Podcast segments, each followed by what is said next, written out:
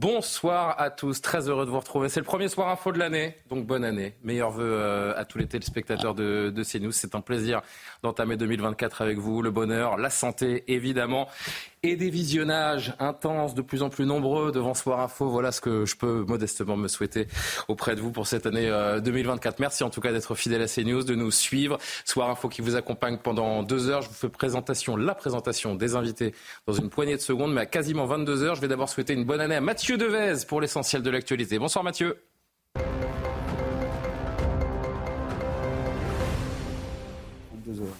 Bonsoir Julien, bonsoir à tous. La nuit de la Saint-Sylvestre fut festive et relativement calme. C'est le bilan dressé aujourd'hui par le ministre de l'Intérieur Gérald Darmanin. 389 interpellations en France et une baisse de 10% des voitures incendiées. Mais des incidents ont éclaté dans plusieurs villes, dont Tourcoing, Bordeaux et Angers. Le bilan s'alourdit après les puissants séismes qui ont secoué le Japon. Au moins 4 personnes sont mortes et plus de 33 000 foyers sont privés d'électricité. La menace de tsunami est désormais écartée et les États-Unis se disent prêts ce soir à fournir toute aide nécessaire au peuple japonais. Enfin, près de 30 000 migrants ont rejoint illégalement les côtes anglaises en traversant la Manche. Ce sont les chiffres de 2023 dévoilés aujourd'hui par le ministère de l'Intérieur. Un bilan en forte baisse par rapport à 2022 qui avait été une année record. On retrouve toutes les 30 minutes et vous l'aurez noté vous-même. Hein, il était bien 21h30 et pas 22h. La force de, l'habitude. À partir de demain, on se retrouvera de nouveau à partir de 22h. Agnès Sévren est parmi nous ce soir. Bonsoir, chère Agnès Sévren. Bonne année à vous, sénatrice euh, Les Républicains de, Paris. Merci beaucoup. Bonne année à euh, Frédéric Fougera. Merci d'être euh, présent. C'est une première dans Soir Info. Vous êtes le président de Tenkan Paris. Merci de participer à cette émission. Bonsoir à Denis Sislik, enseignant, auteur, et on va le voir d'ailleurs, de inclure chez Magnus Éditions. Tous mes voeux de, de, réussite avec cet ouvrage, donc qui est paru il y a, il y a peu de temps aux éditions Magnus. Je, je, viens de le dire. Merci et bienvenue sur le sur le plateau de, de Soir Info. Nathan Dever est un habitué. ah, vous êtes procuré d'ailleurs le livre de. Je vois que vous avez le livre de Monsieur. Euh, non, c'est un petit carnet. Ah, je croyais que c'était son. Ah non, parce que c'est jaune fluo la couverture de loin. J'ai cru que autant pour moi. Bonne année, Julien. Bonne année quand même. Merci à, à vous d'être là, écrivain agrégé de philosophie. D'ailleurs, j'ai deux agrégés de philosophie sur le plateau ce soir. Ça va voler très très haut. Avec Claude Obadia et tous mes voeux à vous, agrégés de philosophie, et donc présent avec nous pendant deux heures sur, euh, sur ce plateau. En ce 1er janvier, on a beaucoup de, de thèmes à balayer ensemble, de l'actualité, euh, une actualité à, à débattre. Et euh, en ce jour du Nouvel An, je voudrais qu'on aille d'abord en Israël avec cette guerre sans relâche menée par l'État hébreu, l'État hébreu pardon, contre le Hamas. On comprend qu'il n'y aura pas de trêve en ce début d'année 2024, et alors que l'étendue des, des, réseaux de tunnels du Hamas commence à, à, émerger, notamment pour les journalistes internationaux qui y ont accès, eh bien c'est le cas de notre équipe, l'équipe CNews qui s'est rendue dans les tunnels débusqués par l'armée israélienne ces derniers jours dans le nord de la bande de Gaza. Je voudrais que vous regardiez ce, ce reportage proposé par Régine Delfour et nos équipes, et on en discute quelques instants. C'est l'un des plus grands tunnels des terroristes du Hamas jamais découvert, selon l'armée israélienne. D'une longueur de 4 km et au moins 50 mètres de profondeur, ce tunnel aurait été creusé par la famille de l'un des chefs du groupe terroriste, comme l'indique le colonel Rafovitz. Ce tunnel est à quelques centaines de mètres du nord euh, de la frontière entre Israël et la bande de Gaza. C'est le tunnel qui a été construit, qui a été en fait euh, mis en place par la famille Sinoir, par le frère de Sinoir, Mohamed Sinoir. On a trouvé des, documents, des images, des vidéos qui montrent euh, clairement son implication. On le voit même rouler avec un véhicule à l'intérieur euh, de ce tunnel-là. Un passage souterrain qui a abrité de nombreux terroristes et qui a pu permettre le passage de véhicules. Selon le colonel Rafovitz, des otages ont également pu être emmenés dans ce lieu. Dans ce tunnel-là, en tout cas, on a trouvé euh, des terroristes qui ont été éliminés. Il y a une possibilité que des otages ont été amenés ici. Pour ce qui est de l'entrée, ils sont peut-être euh, rentrés dans par ce tunnel-là, on n'est pas encore sûr. Tandis que les combats se poursuivent, les tunnels de Gaza, véritable galerie souterraine pour les terroristes, continuent de représenter une cible prioritaire pour Tsahal. Agnès Séverine, peut-être pour un premier commentaire, on, l'a bien compris, hein, cette guerre, elle va s'inscrire dans, dans le temps. Ça prendra des mois, peut-être plus. C'est désormais une certitude. Ça risque de durer, de s'enliser. Mais écoutez, on le voit bien avec euh, ce tunnel de l'horreur, j'allais dire, puisqu'il est l'illustration, le symbole des actes d'atrocité et de terrorisme qui sont en train de se poursuivre. Et qu'on euh, voit bien euh, finalement que finalement l'État d'Israël est la cible du Hamas. L'objectif, il est limpide. Mm. C'est détruire l'État d'Israël, détruire, détruire le peuple palestinien, plutôt que de soutenir les populations civiles de Gaza. Et donc, moi, ça me choque profondément de voir que, hélas, aujourd'hui, il y a une forme d'impuissance finalement, à pouvoir gérer une telle situation quand on voit encore une fois euh, que euh, le Hamas n'a aucune considération pour les populations civiles. Et on l'a vu avec. En attendant, c'est Israël qui est dans le viseur des ONG. Hein. C'est Israël qui est dans le viseur des ONG pour une riposte qui, euh, selon un bon nombre d'États et d'ONG, est disproportionnée et, et, fait perdre beaucoup, beaucoup trop de, de vies civiles dans l'enclave Oui, mais enfin, en l'occurrence, c'est une organisation terroriste. Bien sûr. Et l'État d'Israël est une démocratie. Et donc, il ne faut pas inverser, inverser les sujets. Et je pense qu'aujourd'hui, euh, il est absolument indispensable de reconnaître que le Hamas doit être détruit, que ce tunnel doit être détruit. C'est la seule façon d'éradiquer aujourd'hui le Hamas. Et je pense que la coalition internationale humanitaire a tout son sens. C'est intéressant ce que vous dites et, euh, et euh, Frédéric Fougard, vous pouvez euh, réagir également. L'objectif, c'est d'éradiquer le Hamas. Mais peut-on vraiment éradiquer le Hamas? Peut-on éradiquer une idéologie? C'est une question qui se pose depuis plusieurs semaines. On a vu qu'en tout cas, ce nouvel an n'était pas du tout synonyme de trêve, puisque des tirs d'artillerie, des frappes aériennes visant le, le, sud de Gaza ont retenti la nuit dernière. L'entrée de la nouvelle année est également rythmée par des, des sirènes dans plusieurs villes d'Israël. Des personnes qui célébraient le nouvel an, d'ailleurs, dans une rue festive de Tel Aviv, ont couru se mettre à l'abri parce que des roquettes était encore lancée à, minuit pile euh, hier, assez symboliquement, signe que le Hamas est très loin d'être défait militairement, malgré l'intensité, l'ampleur de cette riposte. Et c'est ça qui nous étonne vu de l'extérieur. Alors ça c'est certain. Éradiquer le Hamas c'est certainement une des priorités, mais n'oublions pas qu'une des priorités c'est aussi de libérer des otages. Tout à Alors fait. le, le est possible, comme j'ai pas la réponse, je vais pas m'étendre dessus. Et pour revenir sur votre reportage sur les euh, sur les tunnels, euh, on imaginait au tout début que les tunnels étaient le, la bonne planque pour cacher les otages. On a compris déjà depuis un moment, et notamment avec la libération euh, euh de la jeune fille euh, Shia, Miachem, voilà. Qui a témoigné à la télé israélienne, et on a vu ce témoignage sur CNews ces derniers jours. Que ces tunnels constituaient avant tout des circulations plus que des abris et que effectivement, à un moment ou un autre, bah, on, fait passer un otage qu'on libère par ces tunnels pour donner le sentiment qu'il sortent de là. En fait, ça relève plutôt de la mise en scène. Donc on est plutôt dans de la circulation dans des abris. Ça va pas aider à retrouver les otages. Euh, quant à la fin de cette guerre. 440, hein, je crois qu'ils sont retenus. Euh, Oh, par, 129 le, Français. Par le Hamas. Euh, Nathan Devers, on a du mal à comprendre vraiment hein, à quel point euh, Israël a repris ou non le contrôle de, de Gaza. Parce qu'un territoire qui contrôlait, a priori, elle n'envoie pas des roquettes euh, quotidiennement, des dizaines, des dizaines de, de roquettes. C'est très délicat de, de comprendre à quel point cette riposte est efficace ou pas.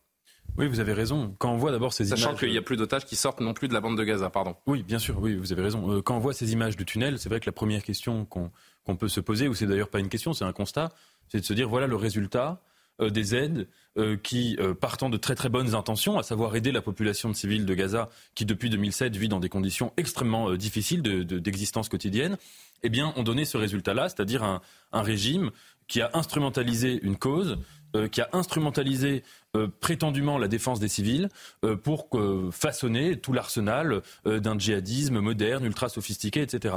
Maintenant, pour vous répondre sur la question de l'élimination du Hamas. Mmh. En effet, d'abord, moi je ne suis pas militaire, euh, à supposer que euh, ce soit possible d'éradiquer militairement toutes les infrastructures du, Hamas, de tuer ses dirigeants, de tuer tous ses soldats. Il me semble qu'il y a quand même une, très grande difficulté. Vous avez demandé, est-ce qu'on peut tuer une idéologie? Et en effet... Euh, c'est un peu le, sujet principal. Hein. C'est le sujet principal. Je pense que la grande erreur des médias dans le monde entier sur le conflit israélo-palestinien, et pas seulement aujourd'hui, c'est qu'ils mettent leur, ils mettent leur zoom sur la bande de Gaza. Alors le véritable, évidemment, c'est l'endroit où il y a le plus de morts, c'est l'endroit où le conflit est le plus spectaculaire, mais le véritable centre de gravité de ce conflit, c'est la Cisjordanie. D'ailleurs, c'est sur les frontières de la Cisjordanie que les négociations échouent euh, systématiquement depuis plus de 20 ans. Et on rappelle que des colons israéliens sont implantés depuis plus ou moins longtemps, alors que, alors que la Cisjordanie ne fait pas partie de l'État d'Israël. Et avec trois zones, avec des frontières, enfin c'est très très très compliqué. Et ce qu'on peut observer, c'est que depuis le 7 octobre, le taux de popularité du Hamas en Cisjordanie, tous les indicateurs le montrent, a monté, euh, est en train de monter en flèche. Et donc, si vous voulez, l'autorité palestinienne ne tenant qu'à un fil, il n'est pas tout à fait inenvisageable d'imaginer que le Hamas puisse s'emparer euh, ou augmenter son influence en Cisjordanie. Donc ça répond à votre question de, euh, à supposer même qu'on éradique militairement la force du Hamas, euh, ça n'éradique pas le taux d'adhésion euh, des euh, civils palestiniens euh, à ce parti, qui est en effet un parti islamiste, qui est un parti totalitaire. Est-ce que c'est un anachronisme d'employer un mot du XXe siècle pour décrire un phénomène du XXIe Mais en tout cas, c'est un parti fondamentalement barbare. Il n'y a pas besoin de faire un, dessin. Avant de vous entendre, Claude Obadia, Denis Sislik, je voudrais juste qu'on entende le porte-parole de salle qui était dans ce sujet, mais qui, est également, qui a également intervenu sur notre antenne tout à l'heure. Il a répondu à cette question à quel point donc Israël, Saal, a repris le contrôle ou pas de la bande de Gaza? Écoutez-le. Il est clair que nous ne pouvons pas nous battre de manière, je dirais, traditionnelle. Il y a ici tout un combat dans euh, le domaine de la lutte anti-terroriste dans des souterrains qui oblige ici à des manœuvres euh, d'action spéciale, de force spéciale, sur un très grand territoire, extrêmement dense. Les tunnels abritent euh, armes, munitions, peut-être aussi les leaders du, du, Hamas, que nous ne pouvons pas laisser s'échapper dans cette guerre-là. Et donc, tant que nous n'aurons pas obtenu nos objectifs qui sont la destruction des, euh, menaces euh, terroristes du Hamas, donc de, de ses capacités opérationnelles, euh, du fait que le Hamas continue à être, je dirais, l'administration officielle de la bande de Gaza et que les otages sont encore aux mains du Hamas, eh bien la guerre ne s'arrêtera pas. Sauf que, Claude Obadia, c'est vrai que plus de 20 000 morts, c'est beaucoup. Alors oui, ce sont des chiffres du, Hamas, donc on prend des précautions en, les donnant. En revanche, on peut dire avec certitude que des milliers et des milliers de civils ont, péri. Israël ira jusqu'au bout, n'en déplaise à la communauté internationale, aux ONG, je le disais euh, avec Agnès Evren il y a un instant, qui déplore cette urgence humanitaire. Bah, la première chose qu'il faut dire, c'est qu'Israël n'a pas voulu cette guerre. Israël a été mis le Hamas a déclaré la guerre à Israël. C'est la guerre. Israël n'avait pas le choix. Hein, c'est le Hamas qui a voulu cette guerre et c'est le Hamas qui l'a déclenchée. Le choix dans la méthode de riposte, ça c'est peut-être une autre question. Ça, c'est une question de stratégie militaire dont je ne suis pas certain que je sois à même, moi, de pouvoir euh, euh, la résoudre et de pouvoir en mesurer, en fait, euh, tous les enjeux. Le 8 octobre, j'ai eu au téléphone un de mes amis qui dirige en Israël un institut de prospective sur l'évolution des populations juives dans le monde. Il s'appelle Dov Maimon. Et la première chose qu'il m'a dite, je me souviens, ça m'a, ça m'a marqué, bon, c'était la sidération le 8 octobre, c'était le 7 ou le 8 octobre, la sidération. Et la première chose qu'il m'a dite, c'est Claude, tu vas voir, dans trois semaines, on va se retrouver encore une fois en Occident, dans les démocraties euh, occidentales, en Europe, avec une flambée d'antisionisme et une flambée d'antisémitisme. Lui qui vit en Israël, lui dont les trois fils ont été mobilisés euh, dès, le, dès, le 7-8 octobre. En fait, c'est le, danger principal euh, euh, qu'il a souligné. Et il y a tout de même, effectivement, ici, pour, si vous voulez, ne pas répéter ce que vous avez les uns et les autres déjà, déjà expliqué, il y a quelque chose d'assez surprenant, d'assez sidérant, d'assez atterrant dans la réaction aujourd'hui des ONG, dans l'initiative par exemple prise euh, par l'Afrique du Sud euh, qui veut porter devant la Cour internationale de justice euh, une requête visant à incriminer en fait Israël et accuser Israël de, de, génocide. Ne pas oublier, vous l'avez dit, Madame, que en fait le Hamas a une stratégie qui est extrêmement efficace, qui consiste en fait à, à, à essaimer, à se, euh, euh, euh, comment dire, à se, à essaimer donc à, à, se dissimuler dans, dans la population. Cette stratégie qui consiste à essaimer dans la population. Il y a ces images qui servent également le, le Hamas, ces images de Gaza dévasté, de civils apeurés et, et tués. Ça sert évidemment à la propagande du Hamas. Et qui évidemment repose aussi sur l'utilisation très efficace en fait des tunnels ont été construits, on le sait, il y a déjà au moins, au moins euh, presque 30 ans en fait pour euh, faire de la contrebande avec l'Égypte dans un premier temps, ensuite pour aller euh, kidnapper des soldats israéliens. On se souvient de l'affaire du soldat, de soldats israéliens qui a été échangé contre un millier de, combattants palestiniens et qui met en fait l'État d'Israël devant une espèce de, de, dilemme moral, de conflit des devoirs qui est extrêmement difficile. Et ici, je pense qu'il faut être euh,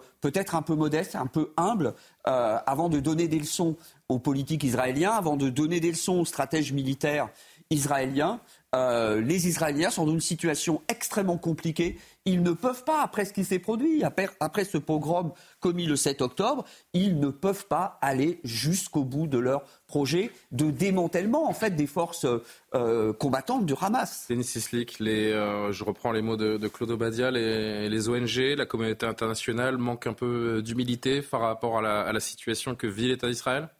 Ah, au contraire, ces alertes sont, fondées et, Israël serait euh, inspiré peut-être d'entendre un petit peu ce qui se dit aux quatre coins de la planète. Ah, moi, je pense fondamentalement qu'elle manque d'humilité, parce que pour Israël, c'est quand même une question de survie. C'est une question de survie. Et les images que vous avez montrées là, elles sont, elles sont éloquentes. Elles démontrent aussi l'utilité de l'opération qui est menée par Israël dans la bande de Gaza.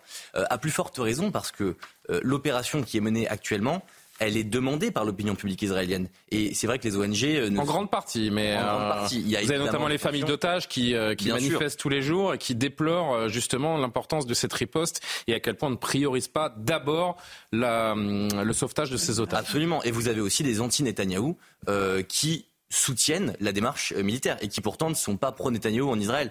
Mais je, je, je, crois que fondamentalement, le, le sujet, c'est celui dont on parlait tout à l'heure, ce que vous disiez, Madame Evren. C'est bien d'éliminer le Hamas. Il faut éliminer le Hamas. Il faut le détruire. Mais Israël ne fera que s'acheter du temps. Euh, peut-être 5 ans, 10 ans, 15 ans, c'est difficile à dire. Ce qu'il faut, c'est, et c'est Netanyahou lui-même qui l'a dit d'ailleurs, déradicaliser la population euh, palestinienne et gazaoui en particulier. La déradicaliser, c'est la seule solution pour une paix durable. Il y avait un sondage en 2015. Ça veut dire quoi ça concrètement, déradicaliser? Eh ben, ça veut dire, ça veut dire que par exemple, euh, à l'école, on n'apprend pas à piétiner des drapeaux israéliens, ah on n'apprend pas la haine ah systématique de l'autre, parce que vous savez, madame, le problème, et vous le savez d'ailleurs, je pense aussi bien que moi, le problème, c'est pas qu'il n'y ait pas d'accord, le problème, pour beaucoup de Palestiniens, pour une partie notable de la population palestinienne, c'est l'existence même de l'État d'Israël. C'est l'existence même de l'État d'Israël. Et donc, tant qu'il n'y aura pas cette déradicalisation, alors qu'est-ce que ça peut vouloir dire derrière? Qu'est-ce que ça peut entraîner derrière? C'est compliqué et honnêtement, j'ai pas la réponse. Combien de temps ça prend et, à quel point est-ce que c'est bah, faisable? Il y a une urgence pour Israël, en effet. Euh, pour rester sur cette thématique, mais pas, pas complètement, vous savez qu'évidemment, chacun aura remarqué, et euh, malheureusement que depuis le 7 octobre, ce conflit, il est, il est présent, il est chez nous euh, également. Les actes antisémites, les appels à la haine sont légion depuis le, le 7 octobre. Certains franco-israéliens sont rentrés en France pour, euh, pour fuir la guerre, mais face à ces actes antisémites, eh bien, certains d'entre eux ont refait le chemin inverse. C'est-à-dire, ils étaient venus chercher un peu de quiétude alors que le conflit fait rage en Israël, puis se sont rendus compte que la France n'était pas un endroit sûr pour eux. Ils sont de nouveau repartis pour Israël. C'est dingue. Fabrice Elsner, Thibault Marchoteau ont pu rencontrer un couple qui habite à quelques kilomètres de la bande de Gaza. Regardez et écoutez. Haïm et René étaient dans leur appartement le 7 octobre dernier, quand ils ont été réveillés par des centaines de roquettes tombées à quelques mètres de leur terrasse. On voyait les, les, roquettes nous tomber comme ça. Et on avait peur que ça nous tombe là, là, sur la terrasse. On avait peur. Mais on ne savait pas. Ça pouvait nous tomber sur la maison. C'est arrivé déjà. C'est arrivé chez ma sœur. À contre-coeur, ils décident de fuir leur pays. C'est ma sœur qui nous a donné les coordonnées du ministère des Affaires étrangères, après quoi mon mari a téléphoné et c'est comme ça qu'on a été rapatriés en France. Pour me changer les idées et pour la sécurité aussi. Mais une fois en France, ils se disent victimes d'antisémitisme et se sentent en grande insécurité. On, a ressenti qu'il n'y avait plus de sécurité en France, malgré qu'il y avait des soldats qui circulaient en ville. Hein. Il y avait des soldats français, il y avait la police. Elle avait peur de sortir, point final. Et nous, on habite à 10 km de la bande de. On est parti en France, et en France, on s'est senti moins en sécurité qu'ici. Si les combats ne sont qu'à quelques kilomètres de leur appartement, ils se disent moins inquiets pour eux-mêmes que pour leur famille, restée en France. Euh, en France, on se sentait moins en sécurité qu'en Israël. Israël, un État en guerre où des dizaines de roquettes pleuvent chaque jour. C'est hallucinant. Et d'ailleurs, je, sais, pour euh, avant les vacances, j'avais euh, entendu un de nos invités qui avait des amis en Israël, des amis israéliens qui appellent leurs amis juifs en France parce qu'ils sont inquiets pour eux. En fait, c'est le monde à l'envers. Ce ne sont pas les amis juifs de France qui appellent les amis juifs d'Israël pour leur dire comment ça vous êtes en pleine guerre. C'est l'inverse. Un mot là-dessus? Quand on n'est pas directement concerné, on trouve ça relativement hallucinant. On s'imagine très en sécurité à Paris, en France, euh, ou même euh, sur les des territoires non urbains. Et quand on voit ces images, euh, alors bon, là c'est Gaza, mais on n'imagine pas qu'on puisse se sentir en sécurité en Israël. Ce que je note, c'est que ils n'ont pas fui hein, la France, mais juste ils ne se sentent pas en sécurité ici. Alors d'abord, il y, a deux types de personnes. Il y a ceux qui effectivement imaginent se sentir plus en sécurité en Israël. Il y a ceux aussi qui veulent aller participer au combat. Donc c'est une autre démarche. Dans les deux cas c'est une démarche volontaire de se rendre sur place. C'est quand même un sujet récurrent. Euh, j'ai souvenir dans les, vers 2018, il y avait une étude d'historiens qui, qui montrait qu'il y avait 60 000 Français qui avaient quitté la France pour se rendre euh, en Israël. Français juifs. Oui, qui ont fait leur alia en, en Israël. Pour se rendre en Israël. Le, le problème, c'est que les études ne disent jamais le nombre de Français partis qui reviennent. Hmm. Il y en a aussi, j'en connais. Et, et, Mais la différence, moi, ce que je trouve choquant, c'est vraiment le contexte. Là, c'est le, le, contexte. Donc, vous avez un État qui est en guerre, qui a été euh, victime d'un pogrom inédit depuis la Seconde Guerre mondiale, le 7 octobre euh, dernier. Des gens qui, naturellement, qui ont des attaches en France, se disent je vais rentrer en France, je me sentirai plus en sécurité. Et après quelques jours, quelques semaines, ils voient le climat ici, chez nous. Claude Obadia, Nathan Dever, je, je vous vois euh, très sensibilisé par, par ce que je suis en train de dire. Je, Claude Obadia, allez-y. 430% bah, d'augmentation de demande d'ALIA ou de procédure d'ALIA en fait depuis le, le, 7 mm. octobre, une augmentation absolument massive qui témoigne bien en fait du malaise euh, des Juifs de, France. Mais ce malaise des Juifs de France, euh, il est peut-être aussi, je dirais, à, géométrie euh, variable. Il est quand même une réalité complexe. Parce qu'il y a des juifs en France qui sont plus ou moins intégrés. Il y a des juifs qui vivent de façon plus ou moins refermée ou plus ou moins, plus refermés sur leur communauté, plus ou moins euh, ouverte. Il y a des juifs qui sont très bien intégrés socialement, professionnellement, j'en connais effectivement euh, un, grand nombre, qui ne se sentent pas forcément, euh, comment dire, directement menacés, qui ne sont pas forcément extrêmement inquiet. je ne suis même... pas sûr que le degré d'implication dans la foi et la religion est un lien, Monsieur Obadia. Je veux dire, quelqu'un qui porte une étoile de David, quelqu'un qui a une, euh, mm. ce qu'on appelle une mezouza, donc ce petit parchemin qui orne euh, les portes d'entrée euh, chez, chez certaines personnes juives, ces gens-là ont peur de les afficher, que quel que soit leur degré de croyance, leur degré de foi, leur degré d'implication dans leur communauté. Ils sont juifs, ils ne porteront pas de kippa dans la rue, ils rentreront chez eux rapidement après être allés à la synagogue ou après être allés chercher leur enfant dans une école confessionnelle J'englobe vraiment tous les juifs, quel que soit leur degré de croyance, de foi, euh, de lien avec la, communauté. Hein. Pardon, mais moi, c'est le sentiment que j'ai. Oui, vous avez raison. Alors, il y a aussi des signes, il y a des marqueurs qui ne trompent pas. Euh, on voit bien que la population aussi, euh, comment dire, que la population des juifs de France est inquiète euh, par rapport, euh, comment dire, à la radicalisation, est inquiète par rapport aux poussées séparatistes, est inquiète. Il y a des villes, de, France où il y a plus de juifs, euh, monsieur, on va dire. Des, musulmans et d'un certain nombre de, représentants musulmans par rapport à ce qui s'est passé, donc par rapport à ce qui s'est passé en Israël. mais oui, effectivement, il y, y a un malaise juif. Il y a un malaise juif et il y a un malaise juif qui est évidemment d'autant plus aujourd'hui d'autant plus vif euh, que les attaques antisémites se sont multipliées. C'est l'échec de qui C'est la responsabilité de qui De la France, qui n'est pas capable de dire aux, Juifs de France, enfin si, la France est capable de le dire, mais dans les actes. Alors tous les deux, vous êtes très... Euh, et il nous reste deux minutes, Agnès ah, aussi. Si vous pouvez me faire des réponses courtes, ce serait vraiment très important pour moi, parce que je voudrais qu'on soit à l'heure. Réponses courtes, les amis, s'il vous plaît, avec Agnès Sévran également ensuite. Il y a une augmentation de l'antisémitisme en France qui est très inquiétante, et tout le monde n'y est peut-être pas exposé de la même manière selon les quartiers où les, où les Juifs euh, peuvent habiter. Bien sûr. Mais je suis très réticent face à ce discours, qui a déjà existé à l'époque. Lequel, pardon au discours consistant à dire que les Juifs ne sont pas en sécurité en France et qu'ils sont en sécurité en Israël. Quand Netanyahou était venu en France après l'hypercacher et Charlie un discours, Hebdo, ce sont des actes. Non, c'est un, un, discours qui a aussi une histoire. Quand il y a eu le Charlie Hebdo et, l'hypercacher, Netanyahou était venu en France sous François Hollande, faisant un discours à la grande synagogue de la Victoire, disant aux Juifs qu'ils n'étaient plus en sécurité en France, qu'il faut qu'ils devaient aller vivre en Israël. Bon, je suis désolé, il y a quand même plus de Juifs qui meurent en Israël, il y a plus d'islamistes dans la région euh, d'Israël, et d'ailleurs votre sujet le montrait très bien, euh, qu'en France, et il ne faut quand même pas faire croire ça. Moi, je connais beaucoup de gens même parmi des proches qui sont partis vivre en Israël, Vraiment, le constat que je fais, c'est subjectif, hein, mais c'est que les gens qui sont partis pour des raisons sécuritaires, c'est-à-dire en se disant qu'ils n'étaient pas en sécurité en France, en effet, très souvent, ils sont revenus en France et très souvent, ensuite, il y a eu des grands désenchantements. Partir en Israël, vous l'avez dit, c'est un projet spirituel, c'est une adhésion au sionisme, c'est autre chose, mais ça ne doit pas reposer sur un discours de, crispation, voire de, ressentiment vis-à-vis de la réalité française, qui n'est pas euh, une zone où les juifs se font euh, euh, tuer à tour de bras. On ne peut pas dire ça quand même, c'est pas vrai. Désolé, c'est et Agnès Sévan pour le mot Oui, et pour autant, je suis à combien? Il y a 400 000 juifs en France, je crois Un peu plus, 500 000 je dirais. 500 000 500, 600 000. Quand on sait qu'il y a 500 000 juifs en France, donc c'est-à-dire que c'est la religion la moins représentée dans le pays, c'est-à-dire que c'est la population la plus faible en termes de, de, de représentativité religieuse, et que on sait que parallèlement c'est la religion de très loin la plus attaquée, de très très loin, et surtout depuis 7 octobre, il y a des raisons objectives de ne pas se sentir en sécurité. Et je, je, je, pense à une très bonne amie qui travaille avec moi à Cannes-sur-Mer. Vous parlez de la Mezouza, c'est exactement ça, qui, qui, qui engueule son fils. Mais moi je l'ai vu, qui a deux doigts de le gifler parce qu'il avait dit qu'il était juif à l'école. Elle dit mais t'es fou. Mais, ça, mais t'es fou. Mais vous imaginez quand même qu'on vit dans un pays où aujourd'hui les juifs doivent cacher leur judaïté. Je trouve ça incroyable. Oui, alors moi, je, il faut ajouter tout de même que évidemment, la République, la France, doit être implacable avec l'antisémitisme. Mais on a des élus populistes qui mettent de l'huile, qui jettent de l'huile sur le feu. Quand Jean-Luc Mélenchon refuse de reconnaître le caractère euh, terroriste du Hamas, il est complice de cet antisémitisme. C'est placé du mauvais côté de l'histoire. Vous savez, ce qui se passe en France, il faut le redire, il y a un contexte national qui fait qu'il y a une tendance lourde à la banalisation de la haine.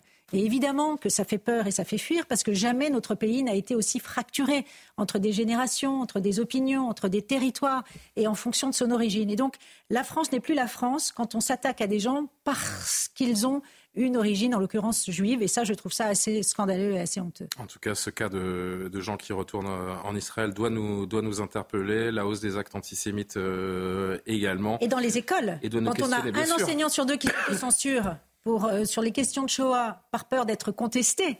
Et donc, ça aussi, c'est pas. On était sur, dans la France en, de direct il y a deux trois semaines avec un gamin qui a quitté son collège parce qu'il commençait à, à, vivre une situation absolument irrespirable et c'est lui qui a démissionné. C'est lui qui a, quitté son collège et qui a trouvé un établissement euh, privé. Voilà la situation. Bon, ouais, on va essayer de, de, se dire que 2024 euh, va nous sourire et que ça va, et que ça va aller mieux, mais c'est pas le chemin que ça prend. Les vœux d'Emmanuel Macron, qu'est-ce que vous en avez pensé? Vous allez me le dire juste après euh, la pub. Apparemment, la nuit a été calme, hein, malgré les euh, presque ces 400 interpellations et autant de, de voitures brûlées pour le ministre de l'Intérieur. Tout s'est bien passé. Tout cela est au menu de la prochaine demi-heure. À tout de suite.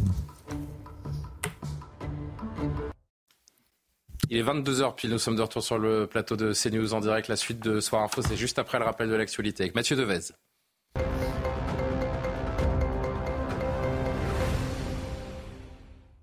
La nuit de la Saint-Sylvestre fut festive et relativement calme. C'est le bilan dressé aujourd'hui par le ministre de l'Intérieur Gérald Darmanin. 389 interpellations en France et une baisse de 10% des voitures incendiées. Mais des incidents ont éclaté dans plusieurs villes, dont Tourcoing, Bordeaux et Angers. L'eau de nouveau porte des maisons dans le Pas-de-Calais. Le département est toujours en vigilance orange pour crues. De nouvelles pluies sont attendues demain. Elles pourraient affecter des sols encore sensibles après les inondations de novembre. Le Finistère et le Morbihan sont également en vigilance orange pour pluie et inondations. Enfin, les petits excès de vitesse ne feront plus perdre de points sur le permis de conduire. La mesure est entrée en vigueur aujourd'hui. Elle concerne les excès de moins de 5 km/h. Des infractions qui seront désormais sanctionnées d'une contravention pouvant aller de 68 à 135 euros. Merci cher Mathieu. Rendez-vous dans 30 minutes. Agnès Sévren, Nathan Dever, Frédéric Fougera, Claude Badia, Denis Sislik sont toujours présents autour de la table. On accueille pour cette nouvelle demi-heure Reda Bellage. Bonsoir, bonne année à vous, parce que je voulais pas souhaiter euh, encore tous mes voeux pour 2024 euh, qu'on espère euh, placer sous le signe de, la sécurité, de l'autorité, du serrage de vis avec vous porte-parole unité SGP Police Île-de-France. Avant de revenir sur la nuit de la Saint-Sylvestre, sur sa litanie de voitures brûlées, à ces questions qu'on pourrait se poser en termes de sécurité pour les et les prochains euh, JO. Il ne vous a pas échappé qu'en ce 31 décembre hier, le président de la République a donc souhaité ses vœux pour la septième fois aux Français. Le président Emmanuel Macron qui a adressé ses vœux aux Français à 20h. Maître mot, la détermination et le réarmement du pays. Extrait. La France, c'est une culture, une histoire, une langue, des valeurs universelles qui s'apprennent dès le plus jeune âge, à chaque génération. Alors, on a le bon extrait ou pas? Parce que c'était pas cet extrait que je voulais vous mettre, mais on va le remettre juste ensuite. Sur la culture, je voulais euh, évoquer ça avec vous parce que c'est très en décalage avec ce qu'il avait dit il y a quelques années. Mais ça, on va en reparler. Qu'avez-vous pensé des vœux du président de la République, Madame Evren, pour le parti Les Républicains Moi, j'ai trouvé qu'évidemment, c'était, et ça a été dit, hein, mais un exercice d'autosatisfaction, euh, des, vœux, euh, des vœux creux. Et puis surtout, il nous a vendu... Vous avez déjà vu, et pardon Agnès de couper, hein, vous avez déjà entendu des, des vœux pas creux? Bah, écoutez, dans l'histoire de la parfois il y a des annonces. Parfois il y a des annonces. Là, pas trop le lieu. L'an dernier, il y avait la réforme des retraites. Donc, il nous a annoncé, il a confirmé la réforme des retraites. Donc, il y avait quand même une annonce concrète. Là, euh, c'est vrai que ça partait un petit peu dans tous les sens et il nous a vendu un village Potemkin qui tranchait véritablement avec la réalité euh, euh, de, la réalité du pays et puis la réalité euh, que subissent aujourd'hui les Français, notamment avec l'inflation. Quand on sait que beaucoup poussent leur caddie tout en se disant est-ce que je vais avoir les moyens? 10% des Français ont vu leur niveau de vie baisser à cause de l'inflation. Et donc, on est dans un pays aujourd'hui, je le disais tout à l'heure, qui est totalement fracturé avec entre les générations, des territoires, des opinions. On l'a vu encore sur l'affaire de Pardieu. Et donc, on a une triple on en crise. parlera dans quelques minutes. Il y a la crise du régalien où on voit aujourd'hui un État impuissant à faire respecter son autorité. Une crise euh, également euh, sur le plan des finances, il faut le redire, 3 000 milliards de dettes, des déficits budgé- budgétaires absolument colossaux. Et puis, Bon, l'addition n'est pas qu'au crédit d'Emmanuel Macron. hein, importante. sur les 3 000 milliards oui, de dettes. euh. bien évidemment. Mais enfin, en l'occurrence, la situation, c'est celle-là et nous ne sommes plus au pouvoir. Et puis, il y a une crise aussi euh, de l'école, un effondrement du niveau scolaire. Et ça, pour moi, c'est le plus grave. Et on a un, un ministre qui fait preuve d'autorité, hein, je trouve. Et, et donc, je ne parle pas de l'hôpital qui est aujourd'hui à l'os, où on a vu euh, l'hôpital européen Georges Pompidou qui a dû faire un appel aux dons. Le SAMU social, je travaille actuellement sur un rapport sur les femmes à la rue. Et notamment, on voit de plus en plus de femmes enceintes, notamment, qui sortent de l'hôpital, qui sont actuellement euh, à la rue. Voilà. Donc, on a une situation qui est assez gravissime en France, avec, je le redis, euh, une triple crise financière, une crise euh, également euh, du point de vue de l'école, de l'hôpital. Sociétale. Et puis une crise sociétale. Et, et- et donc, j'ai trouvé voilà, que ces étaient en total décalage avec la réalité, mais ça, on a l'habitude de, de- de- de ce décalage abyssal entre les actes et, et les paroles. On a retrouvé le, le bon extrait que je voulais vous faire entendre et euh, tout le plateau veut réagir. Je vous vois euh, prêt à réagir. Écoutez. 2024, année de détermination, de choix, de régénération, de fierté. Au fond, une année d'espérance. Oui, cette année, beaucoup de notre avenir se détermine. Alors à nous de faire, ensemble. À nous de choisir plutôt que de subir, à nous de tracer la route plutôt que de suivre. Claude Obadia, des vœux creux, disait euh, Madame Evren, euh, ici présente. Bah, écoutez, moi, vacuité pour vacuité, euh, euh, hier soir, j'ai surtout été saisi par la vacuité des réactions, en fait, des représentations politiques euh, qui auraient pu tout simplement prendre acte du fait qu'il s'agissait là d'un discours, en fait, euh, euh, convenu. Euh, et de ce point de vue, Oui, enfin, le assez coup va très bien, convenable. Madame la Marquise. C'est vrai que ça passe Voilà, plus ou moins. discours euh, convenu, assez convenable. Mhm. Voilà. Bon, moi, j'ai Enfin, trouvé que les réactions, vu le contexte dans la circonstance, actuel qui est extrêmement sensible, on s'attendait Oui, oui, tout de mais- même oui, mais enfin, à ce qu'il apaise la France. Très bien, très bien, mais d'être apaisé. on attend, on attend de fait que les formations politiques françaises euh, apportent ces réponses que n'aurait pas apporté le président Macron euh, hier soir. Deuxième chose qui m'a surprise, le c'est la- d'immigration. c'est la- c'est le poids de la rhétorique du réarmement. Je le euh, euh, soulignais euh, hier. Je me suis même demandé, après le réarmement de la nation, le réarmement économique, le réarmement civique, le réarmement de la souveraineté euh, européenne, s'il n'allait pas nous parler du réarmement moral, parce que j'ai tout de suite pensé à un pasteur protestant en fait américain des années 40, euh, qui justement avait lancé un mouvement international qui est le mouvement du réarmement euh, moral. Alors j'ai noté, on va peut-être en parler, que le président Macron de 2017 à aujourd'hui est passé des cultures de France à la culture euh, Ce française. sera le prochain extrait. Et, euh, Euh, et la dernière chose que je dirais, c'est que peut-être, oui, effectivement, j'ai été un peu déçu euh, du discours sur la problématique de l'Europe. Parce que euh, la construction de l'avenir politique de la France pour 2024 et pour 2027, c'est la construction européenne. Et la construction européenne, c'est pas simplement en fait euh, un processus politique économique, c'est aussi un processus qui engage l'affirmation d'une identité. Alors il va falloir faire un choix, l'identité de la France ou l'identité de l'Europe. Moi, j'ai fait le choix de Julien Binda. C'est le choix de Binda contre l'action française. C'est le choix des valeurs européennes, frappées au coin de la culture grecque, de la culture latine, de la religion euh, juive et chrétienne. Et de ce point de vue-là, je trouve que le discours du président était un peu, tout de même, un peu trop euh, liminaire. Denis Sislik, euh, quand il parle d'une année de détermination, est-ce que vous avez compris, vous non mais, euh, monsieur vous rire mais c'est bien sûr. euh, euh, personne n'a rien dit parce qu'il n'y a rien à dire. Moi, je suis ébloui par par par, par vos propos. Mais encore une fois, citez-moi des vœux d'un président non, mais vous aviez des choses à attendez, dire. Il y a quand même, il y a quand même, euh, très il y a convenu, quand même quand une même. échelle. Enfin, euh, là, vous avez réussi à trouver du sens dans les propos du président de la République. Moi, je vous assure, et c'est la stricte vérité. Hier soir à 20 h je me suis farci ça, je me suis infligé ça avec ma femme. On a eu un fou rire tellement ça voulait rien dire. Je- je- on, a, on a noté quelques phrases. 2024, année Avec de détermination. Vous les avez notés ensemble.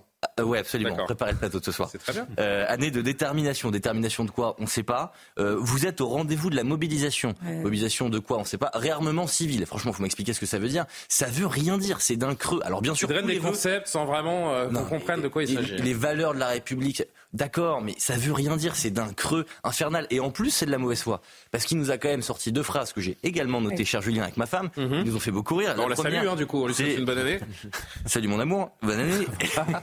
Et c'était la première. J'agis avec constance pour aujourd'hui et pour demain quand Monsieur Macron nous parle de Constance, on a quand même un peu envie de sourire. ah tiens, bah vous me passez une, faites ce qu'on appelle euh, une passe décisive dans le jargon footballistique. Euh, Emmanuel Macron en 2024. La France est une culture. Emmanuel Macron en 2017. Souvenez-vous. Écoutez les deux euh, à sept années d'intervalle donc. La France c'est une culture, une histoire, une langue, des valeurs universelles qui s'apprennent dès le plus jeune âge, à chaque génération. Il n'y aurait pas la culture des uns et la culture des autres il n'y aurait pas cette formidable richesse française qui est là, dont on devrait nier une partie. Il n'y a d'ailleurs pas une culture française. Il y a une culture en France. Elle est diverse, elle est multiple.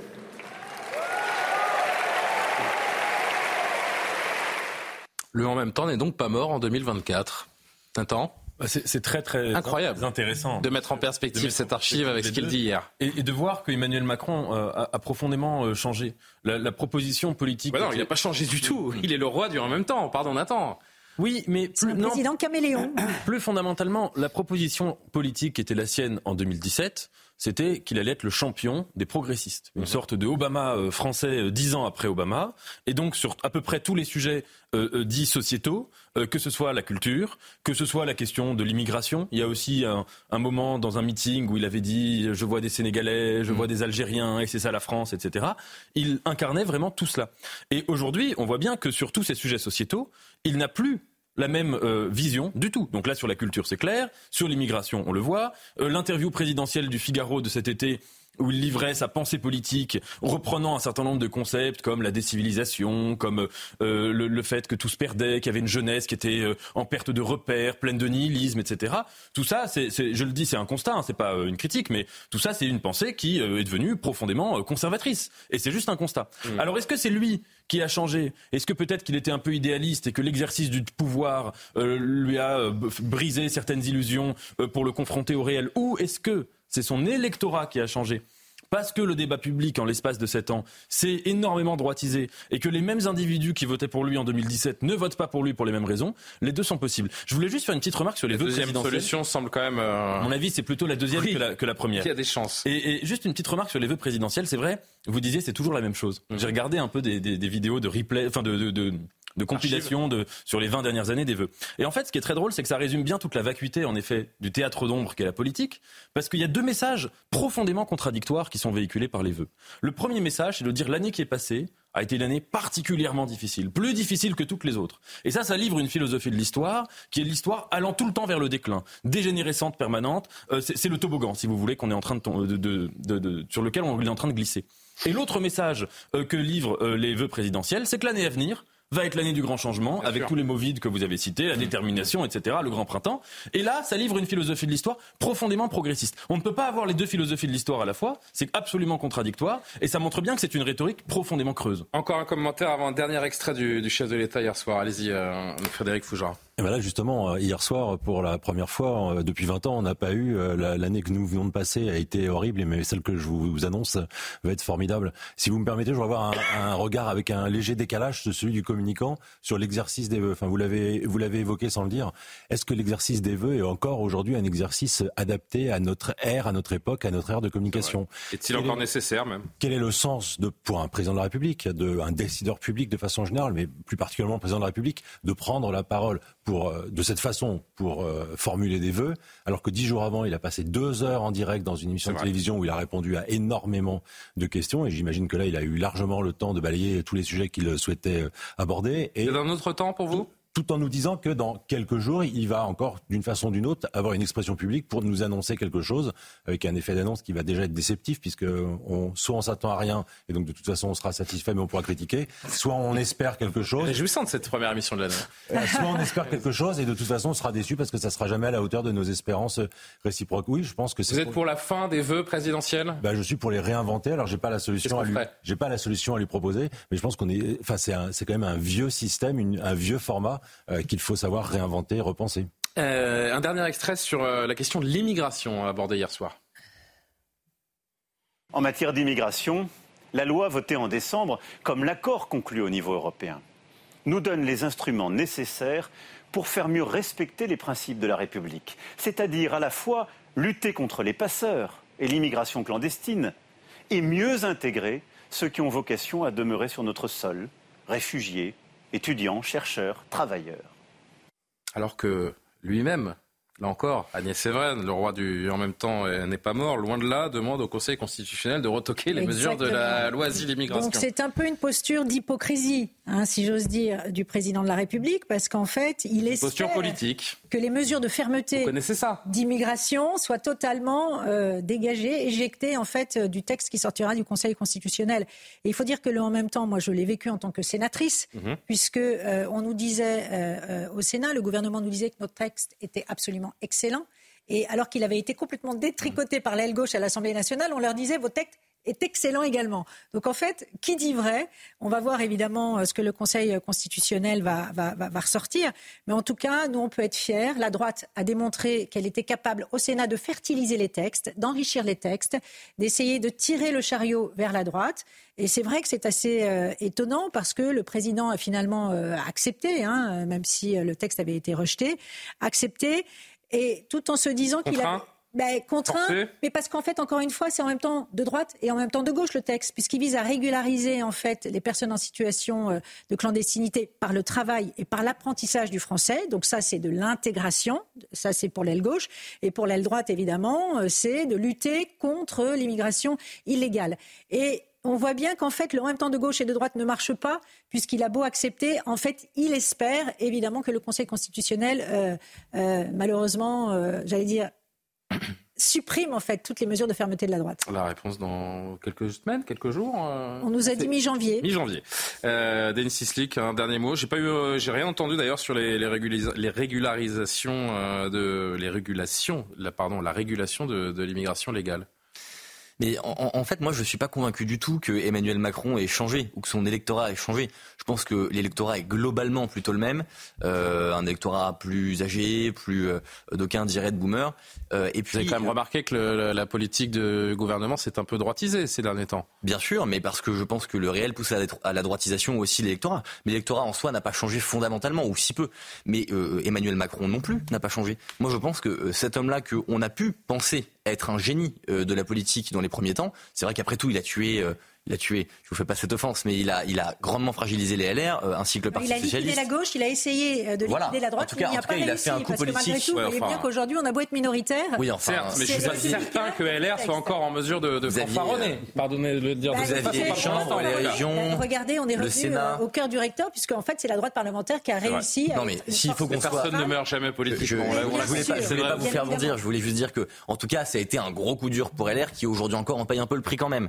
Et donc, on a pu croire que c'était un génie politique. Or, je pense qu'en fait, Emmanuel Macron ne pense rien. Il a, il a tellement peu de colonne vertébrale idéologique. Il pense beaucoup, je pense quand même. Ouais. Bah, il, en tout cas, il n'a pas de colonne vertébrale idéologique. Ah euh, Emmanuel Macron n'est pas quelqu'un qui idéologiquement euh, est, fixé quelque part. Il est vraiment l'enfant. On ne connaît pas son avis sur beaucoup de sujets majeurs. C'est quasiment aucun. Et, quand on le connaît, il dit l'inverse quelques années plus tard. Donc il est vraiment l'enfant de l'ère de, de, de, l'après-idéologie. Il est vraiment l'enfant d'après 89. Allez, très vite, peut-être encore un ou deux commentaires. Je voudrais qu'on avance sur la nuit du réveillon hier soir. Oui, moi, juste un une petite remarque, c'est que souvent quand on critique Emmanuel Macron, on lui fait le procès du et en même temps. Euh, euh, mais il y a quelque chose qui était intéressant initialement dans cette promesse du et en même temps, c'est que dans un débat public qui est de plus en plus presque gangréné par des dogmatismes de tous les côtés où chacun vient là pour défendre sa chapelle idéologique, l'idée de dire, moi je reviens à une proposition gaulienne de prendre le meilleur de chaque côté, c'est absolument pas idiot. Or, et c'est là que je vous rejoins. C'est pas très risqué, hein, de prendre le meilleur partout, euh, C'est ce que, c'est ce que faisait De Gaulle, et c'était pas, c'était pas mal du tout. Mais ce que fait aujourd'hui Emmanuel Macron, et moi il me semble que c'est absolument pas la même chose, c'est qu'il s'aligne sur les propositions de sondage. Et donc là, c'est pas du et en même temps. C'est une vision presque économique de la société. C'est qu'il est en train de voir juste les courbes des idées, comment elles montent, comment elles descendent, etc. Et ça, en effet, ça, par contre, c'est absolument pas gaulliste. Allez, dernier mot. Euh, Claude Obadia. Ben oui, je serais assez d'accord avec ce qui vient d'être dit. Écoutez, euh, on a suffisamment, euh, comment dire, cloué au pilori les politiques, cloué au, pilori les politiques en les accusant en fait de sectarisme et d'être enfoncés dans des visions idéologiques qu'on peut pas aujourd'hui, comment dire, condamner absolument un effort qui a été fait pour concilier, si vous voulez, euh, les vertus de la social-démocratie, les vertus euh, du gaullisme et du républicanisme.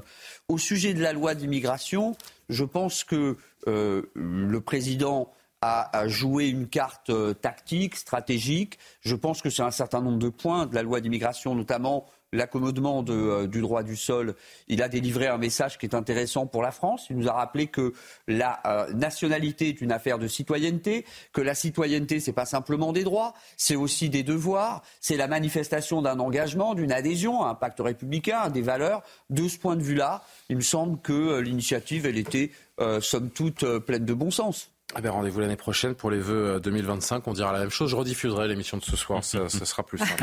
Avant de revenir sur les, dégâts, les arrestations autour de la nuit de la Saint-Sylvestre euh, hier soir, on va en parler bien sûr, notamment avec vous, euh, Reda Bellad. Je voudrais qu'on commente ensemble une image. Une image qui a fait le tour des réseaux sociaux, qui personnellement m'a assez surpris lors du feu d'artifice parisien sur les Champs-Élysées. Regardez ça hier soir, au mm. moment du passage à, minuit, des dizaines, des dizaines, des dizaines de milliers de téléphones portables brandis en même temps pour euh, capturer le passage euh, à la nouvelle. Je trouve que c'est la première image de 2024 je trouve qu'elle fait un petit peu peur à voir quand même. Nathan, je ne sais pas ce que vous en pensez. Euh, vous n'avez pas une personne mm. qui vit directement le, moment et je trouve ça.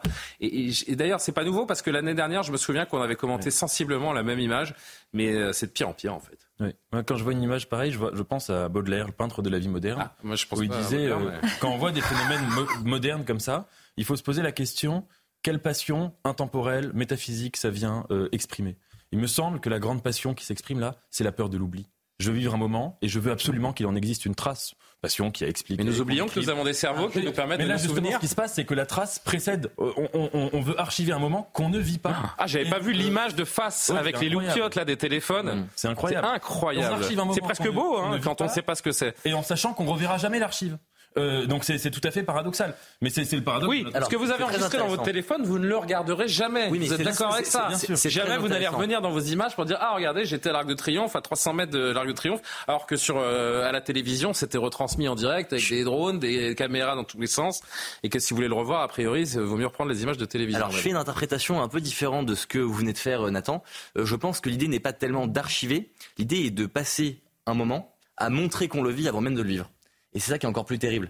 L'idée n'est pas d'archiver pour soi, c'est de montrer aux autres que l'on vit un moment, alors même qu'en fait on ne le vit pas. Et c'est ça que juste pour que les autres sachent où vous étiez à quel moment. Tout à fait. Et on vit le réel à travers nos écrans. Qu'est-ce que ça inspire le, communicant que vous êtes, Frédéric Fougera? Ça m'inspire à peu près la même chose. En fait, on n'a pas envie d'être le spectateur d'un événement, on a envie d'être le témoin du spectateur de l'événement. Je, je, vous fais une, une comparaison parallèle, mais qui m'a tout autant sidéré. Bon, ça, ce genre d'image, on voit ça dans tous les concerts, on voit ça dans tous les feux d'artifice dans le monde, euh, à travers toute la planète en ce 31 Bien sûr, bien sûr. C'est pas un mal franco-français. Hein, personne ne dit ça. Tout, pas du tout. Ce, parallèle, c'est euh, il m'arrive d'enseigner dans des écoles de communication et parfois je vois des matières disparaître et je vois des matières apparaître. Et quand je m'en étonne, bah, les directions euh, scientifiques, pédagogiques des écoles me disent ah ben mais cette matière-là n'est pas instagrammable.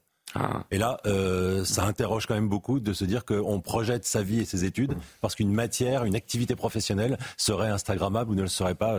C'est un petit peu la même chose. Ça, c'est voué, c'est voué à être publié sur Instagram pour ne plus jamais le regarder ensuite, au lieu de profiter du spectacle. Autre tradition. Ah, vous vouliez dire un dernier mot, Claude Badi Alors allez-y, un dernier petit mot.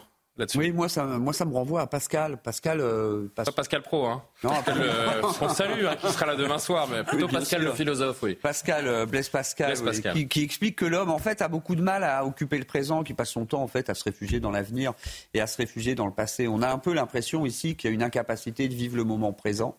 Donc euh, que cette incapacité de vivre le moment présent, elle se double d'une espèce de besoin de le, de le conserver euh, euh, ici de façon euh, numérique, dans la perspective qu'on pourra évidemment exploiter ces, images. Mais le fait est, euh, en fait, cette conservation du passé, cette anticipation sur l'avenir, elle nous interdit bien finalement de voir ce qu'on voit, c'est-à-dire de profiter et d'être là dans ce moment présent et non pas derrière l'œil l'objectif d'une caméra.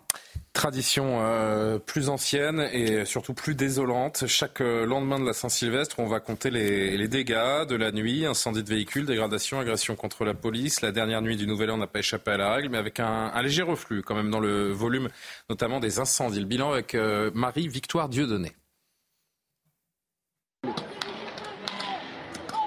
Des tirs de mortier visant les forces de l'ordre.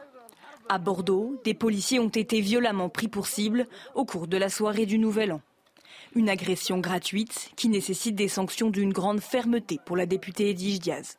C'est un quartier politique de la ville avec beaucoup de logements sociaux. Et donc oui, il faut sanctionner. Et si euh, des familles s'adonnent à euh, ces actes euh, malfaisants, il faut procéder à des sanctions et pourquoi pas envisager une expulsion du logement social. À Angers, des échauffourées ont également émaillé cette soirée de festivités. Plusieurs véhicules ont été incendiés, des scènes identiques à Tourcoing dans le nord, où les pompiers ont dû intervenir pour éteindre les voitures en feu. Pour le porte-parole du syndicat CFTC Police, Axel Ronde, le constat est le même en région parisienne il y aurait eu à peu près 90 véhicules qui auraient été euh, brûlés, euh, dont une quarantaine sur le 93. Hein.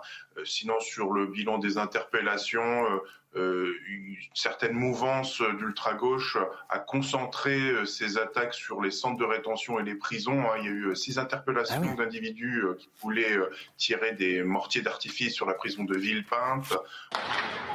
Selon le ministère de l'Intérieur, 745 véhicules ont été brûlés et 389 personnes ont été interpellées.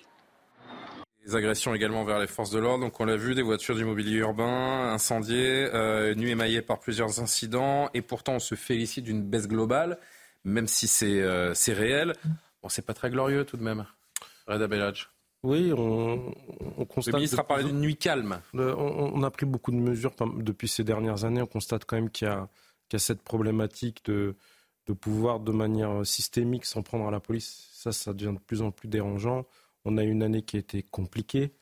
Euh, et euh, on voit, on, constate, on interpelle beaucoup d'individus euh, qui sont porteurs de, de mortiers, qui n'hésitent pas. C'est la nouvelle arme en fait par destination. Pourtant, il y a eu un gros coup de filet avant la nuit de la Saint-Sylvestre hein, sur ces mortiers d'artifice. Il y a eu beaucoup hein. de coups de filet. C'est, je, pendant les émeutes, j'avais été interviewé par un média allemand et je vais, il m'avait posé la question. Du coup, je lui ai posé la question. Je lui ai dit, vous faites comment à nous s'autoriser les mortiers? Chez nous. Donc du coup, c'est pour ça qu'en fait, vous avez cette problématique au niveau de cette frontière avec l'Allemagne où on saisit beaucoup de beaucoup de mortiers parce que ils vont les chercher là. Voilà, ils les récupèrent là-bas et puis ça peut toucher comme bon euh, le, droit d'aller et venir permet même à des particuliers d'aller sur place en Allemagne et puis de rentrer en France et de les vendre sur les réseaux sociaux. Et, notre problématique à nous, c'est que force de manière systématique, ils s'attaquent aux policiers, c'est leur nouvelle l'arme parce qu'ils arrivent à nous tenir à distance avec. Et puis on voit qu'il y a de plus en plus de dégâts et puis 400 coups il y a des, certains modèles à 400 coups. Qui sont quasiment aussi dangereux qu'une arme à feu. Euh.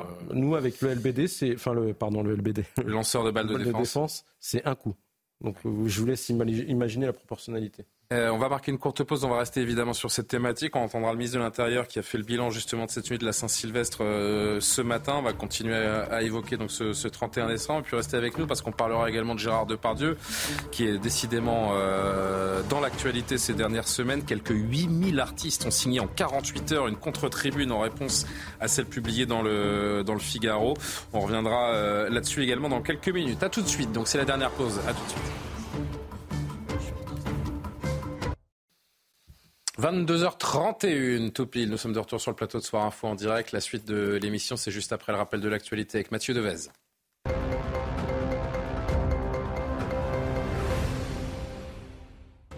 Pas de répit entre Israël et le Hamas. Dans la bande de Gaza, le sud et le centre du territoire continuent d'être le théâtre d'intenses bombardements. Et aujourd'hui, des sirènes d'alerte ont de nouveau retenti dans le nord d'Israël, près de trois mois après le début du conflit. L'État hébreu a prévenu que la guerre allait durer tout au long de l'année. Le bilan s'alourdit après les puissants séismes qui ont secoué le Japon. Au moins quatre personnes sont mortes et plus de 33 000 foyers sont privés d'électricité. La menace de tsunami est désormais écartée et les États-Unis se disent prêts ce soir à fournir toute aide nécessaire au peuple japonais. Enfin, en France, l'eau, de nouveau aux portes des maisons dans le Pas-de-Calais. Le département est toujours en vigilance orange pour crue. De nouvelles pluies sont attendues demain. Elles pourraient affecter des sols encore sensibles après les inondations de novembre.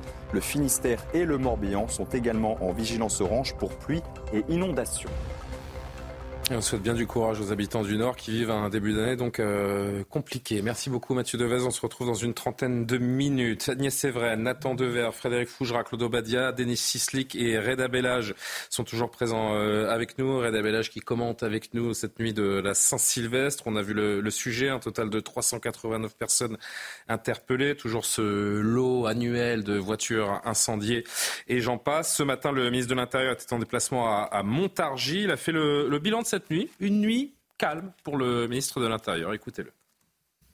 Sur l'ensemble du, territoire national, les, fêtes de la Saint-Sylvestre se sont également bien passées. 10% de véhicules brûlés euh, en moins par rapport à l'année dernière. L'année dernière, c'était déjà 20% en moins par rapport à, l'année d'avant. C'est beaucoup moins de policiers euh, et gendarmes blessés, 40% de policiers et gendarmes blessés en moins. Il y a une quarantaine d'agents blessés euh, très légèrement dans leurs interventions.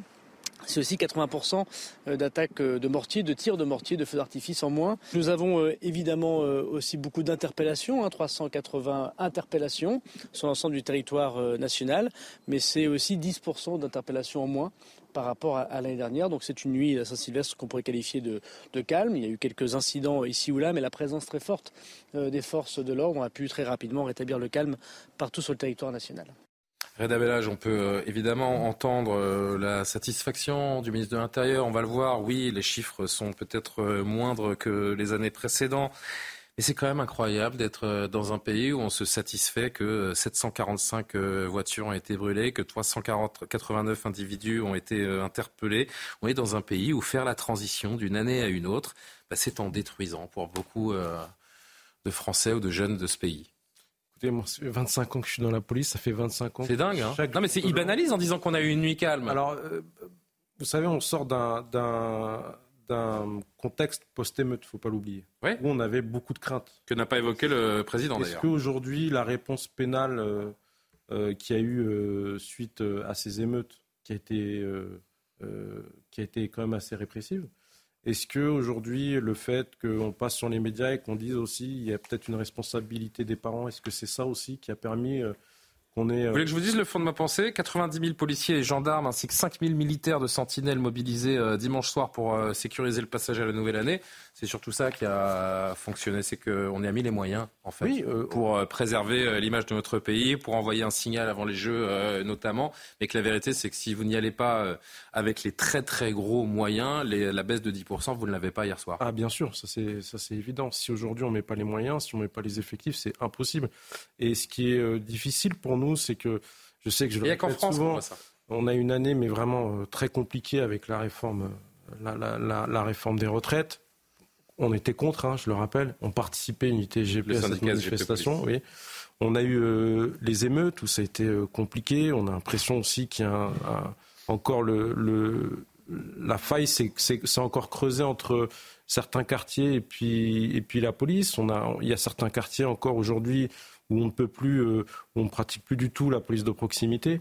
On n'a plus, plus cette proximité avec les parents, avec les commerçants, et euh, on fait, on est utilisé à, beaucoup, pas à n'importe quoi, mais à beaucoup de choses.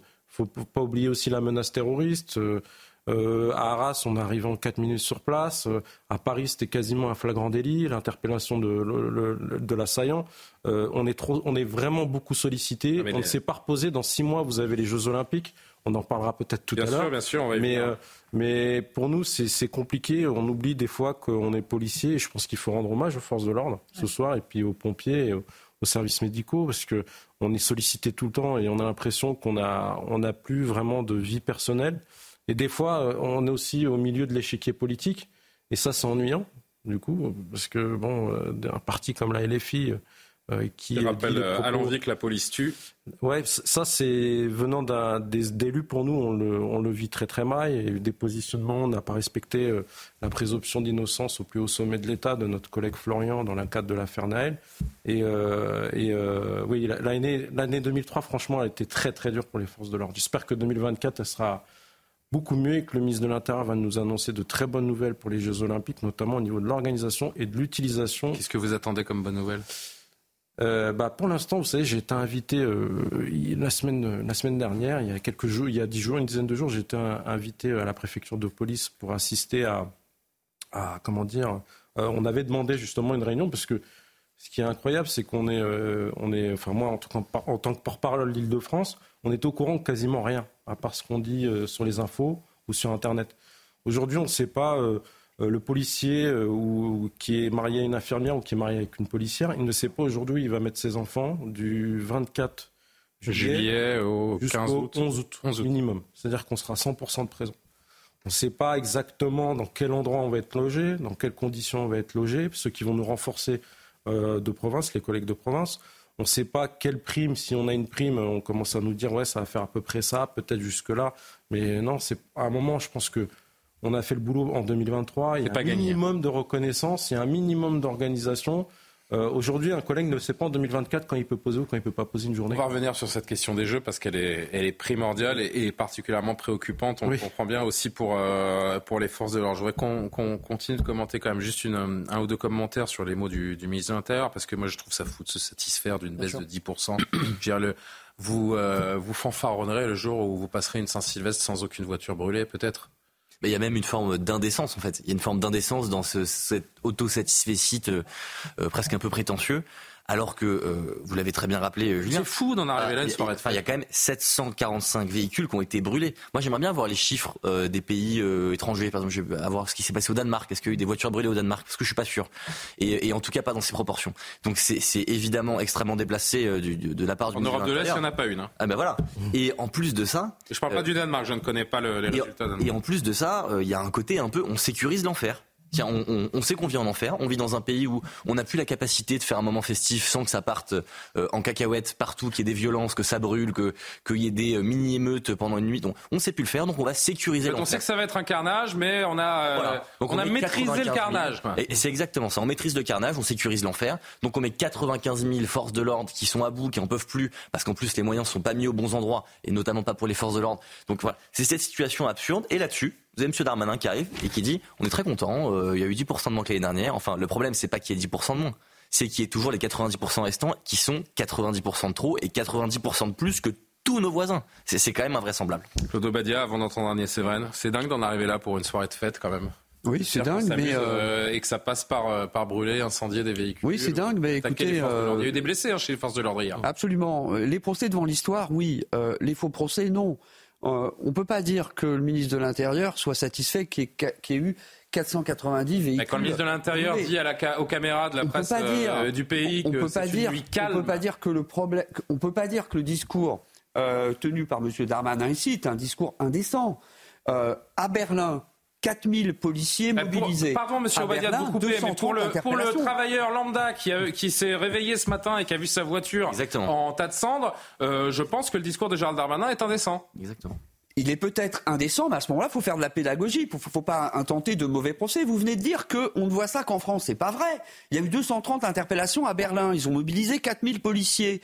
Donc, si vous voulez, que dans les démocraties occidentales aujourd'hui. Non, non, que dans les démocraties occidentales aujourd'hui, les individus se donnent des droits sans s'obliger aucun devoir. C'est un fait, mais c'est pas un fait français. C'est un fait qui est lié euh, au développement du libéralisme. C'est un fait qui est lié au développement de l'individualisme. Alors moi, je veux bien qu'ici et là, on puisse avoir des comptes politiques à à l'immigration, dit le discours M. Darmanin ce matin est un descendant. Il se satisfait qu'il y ait 10% de moins euh, de, euh, euh, de véhicules brûlés. Qui ne l'aurait pas fait à sa place? Ben, Un ministre de l'Intérieur un peu responsable, parce qu'effectivement, quand vous voulez vous levez le matin pour aller bosser, et que votre voiture est brûlée, et que vous pouvez pas aller au travail, et vous entendez le ministre qui dit c'était une soirée qui s'est bien passée, qui était festive, il y a une forme d'indécence. Ah. Et il y a, dans tous les facteurs, vous avez dit aussi l'immigration, et je suis à peu près certain que c'est un facteur qu'on le retrouve aussi en Allemagne dans le cadre de ces émeutes, ou en tout cas de ces violences ce qui, sidère en fait les Français, c'est cet aveu d'impuissance.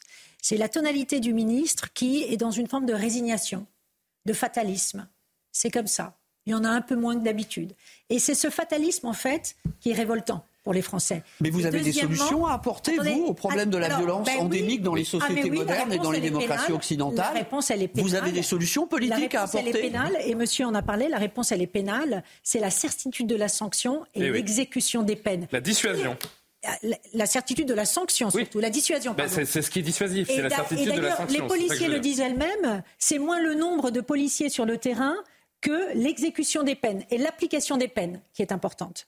Vous voyez et donc Je pense que sera d'accord. Il y, a, une forme de, il y a une forme de permissivité, de laxisme pénal qui est, euh, comment dire, incompréhensible pour les Français. Et donc, je trouve que la sécurité, le régalien, c'est le talent d'Achille d'Emmanuel Macron. C'est son principal échec c'est pour moi véritablement son talon d'Achille. Et de ce point de vue-là, moi, je trouve que Gérald Darmanin, il y a beaucoup de choses qu'il fait parfaitement bien. Mais c'est vrai que sur cette interview, j'ai été euh, assez surprise de voir cette forme de résignation et d'acceptation de la situation. Il met en avant des chiffres. C'est vrai que vous avez, euh, je note, 80% d'attaques de mortiers d'artifice en moins par rapport à l'année dernière. Il y a eu des saisies records, euh, on le disait, ces derniers jours avant la Saint-Sylvestre. 40% en moins de policiers et gendarmes blessés. Vous avez une quarantaine d'agents donc, qui ont été blessés légèrement, précise le ministre de l'Intérieur. C'est exact. Sur les 40 forces de l'ordre blessées. On n'est que des blessures superficielles. Personne n'a été euh, pour l'instant, c'est le, touché. bilan, pour l'instant, c'est le bilan, euh, je vous confirme, c'est que le bilan qu'on a eu euh, du ministère de l'Intérieur, nous également. Nathan, vous vouliez réagir Oui, je vais être minoritaire, enfin on sera deux, mais... Les deux philosophes. Point de départ. Évidemment qu'avoir sa voiture brûlée un 1er janvier, c'est insupportable. Évidemment qu'il y ait des gens qui célèbrent la nouvelle année en faisant ça, c'est insupportable. Une fois qu'on a dit ça, moi je pense que le discours sécuritaire, non, le discours sécuritaire ne permet à mon avis pas de penser la situation et ne permet pas de penser l'insécurité pour deux raisons.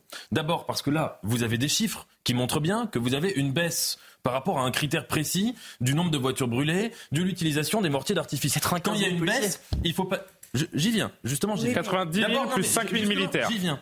J'y viens. Mais d'abord, quand on prend les critères d'insécurité, il y a plein de critères. Hein. Il y a des attaques au couteau, il y a les homicides, etc. Mais quand on voit que sur un critère ça baisse, le discours sécuritaire veut quand même nous dire qu'il y a de plus en plus d'insécurité chaque année. On en revient à ce que j'ai tout à l'heure sur la philosophie de l'histoire. Hein. Ce discours-là, il a une philosophie de l'histoire latente qui est de dire que les êtres humains sont sauvages année après année. Et deuxièmement, c'est que le fait majeur de notre époque, de cette année surtout, c'est qu'on vit dans une société de plus en plus répressive et de plus en plus sécuritaire. C'est pas une critique, c'est un constat. Il n'y a jamais eu. Je vous donne mais juste deux indications. C'est pas le ressenti des Français.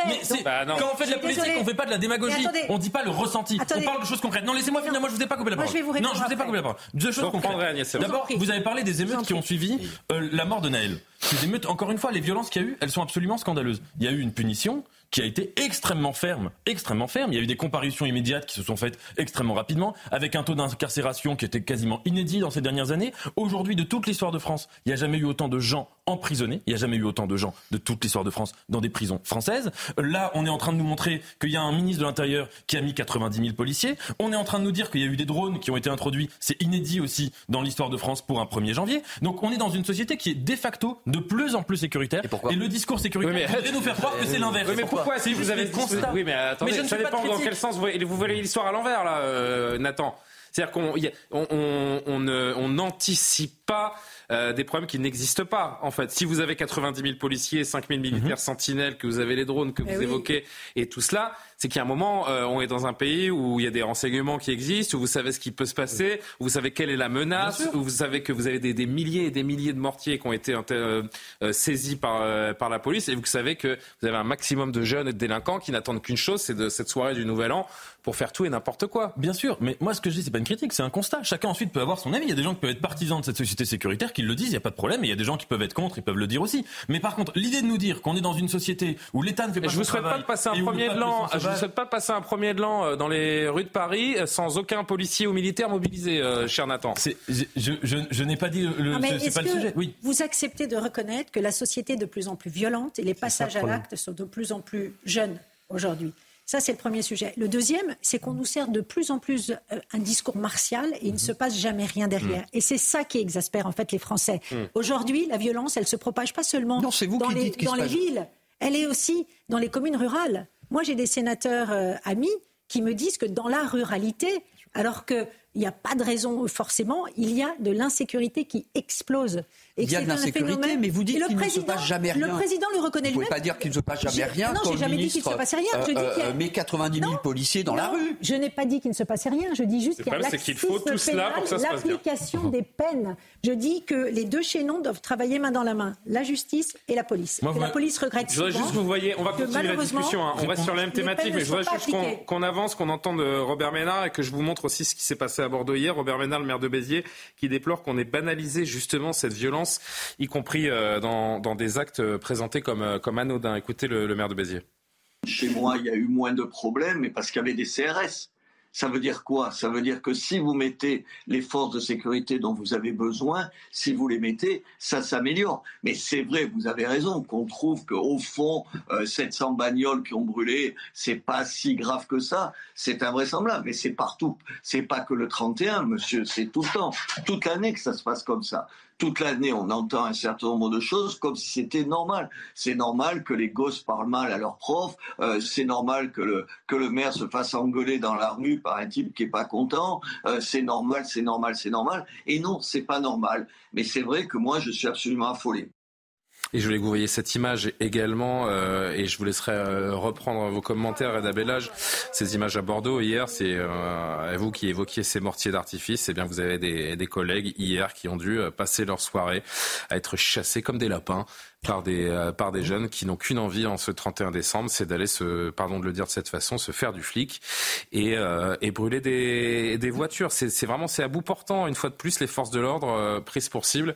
On sait à quel point ces mortiers sont dangereux. Vous l'avez évoqué il y a quelques instants. Ouais, pour le coup, je suis pas du tout d'accord avec Nathan parce que quand vous n'avez pas vécu, quand vous n'avez jamais été, moi je viens de, du brigade anticriminalité de nuit, une bac départementale de nuit. Euh, quand vous n'avez jamais vécu le fait d'arriver dans un quartier, euh, donc euh, le 31 ou le, 13 au soir ou le 14 au soir, comme vous voulez. Juillet. Ou, ouais, ou juillet, pardon. Et vous arrivez en patrouille, et en fait, les gars, ils sont cagoulés.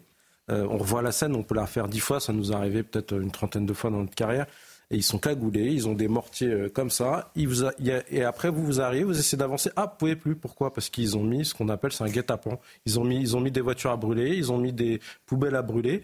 Et euh, du coup, nous, on se retrouve coincés. Moi, je me, revois encore une scène qui me reste dans la tête où, euh, alors, il y, a prescription. Normalement, on peut pas le faire, mais je tirais au flashball par la fenêtre comme ça. Et on voyait plus rien, en fait. Et les gens, je pense qu'ils se rendent, là, on commence à se rendre compte un peu, comme l'a dit madame, de la violence parce qu'on a beaucoup d'images, tout le monde a un téléphone portable. Mais je vous assure, monsieur, je pense pour moi, sans vous manquer de respect, que vous êtes un peu déconnecté de la réalité. Mm. En fait, le fait de mettre beaucoup de forces de l'ordre, c'est juste. Euh, pour moi, c'est pas forcément la solution parce que c'est énergivore pour nous et comme je le disais tout à l'heure, on n'en peut plus et c'est vraiment fatigant.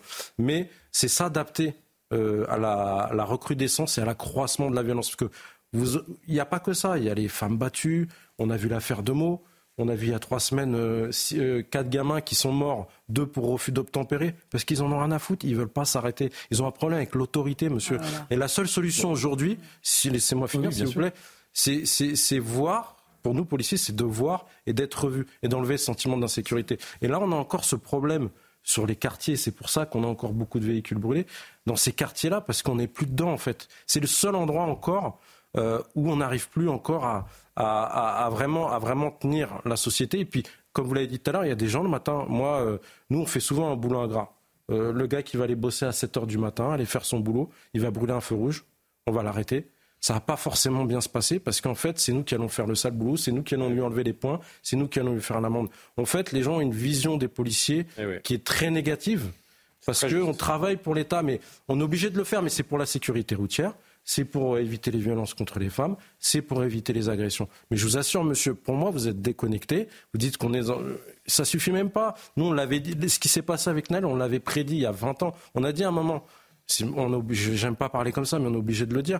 Dans un camp ou dans l'autre, dans le camp des policiers, dans le camp des délinquants, un jour il va y avoir un mort.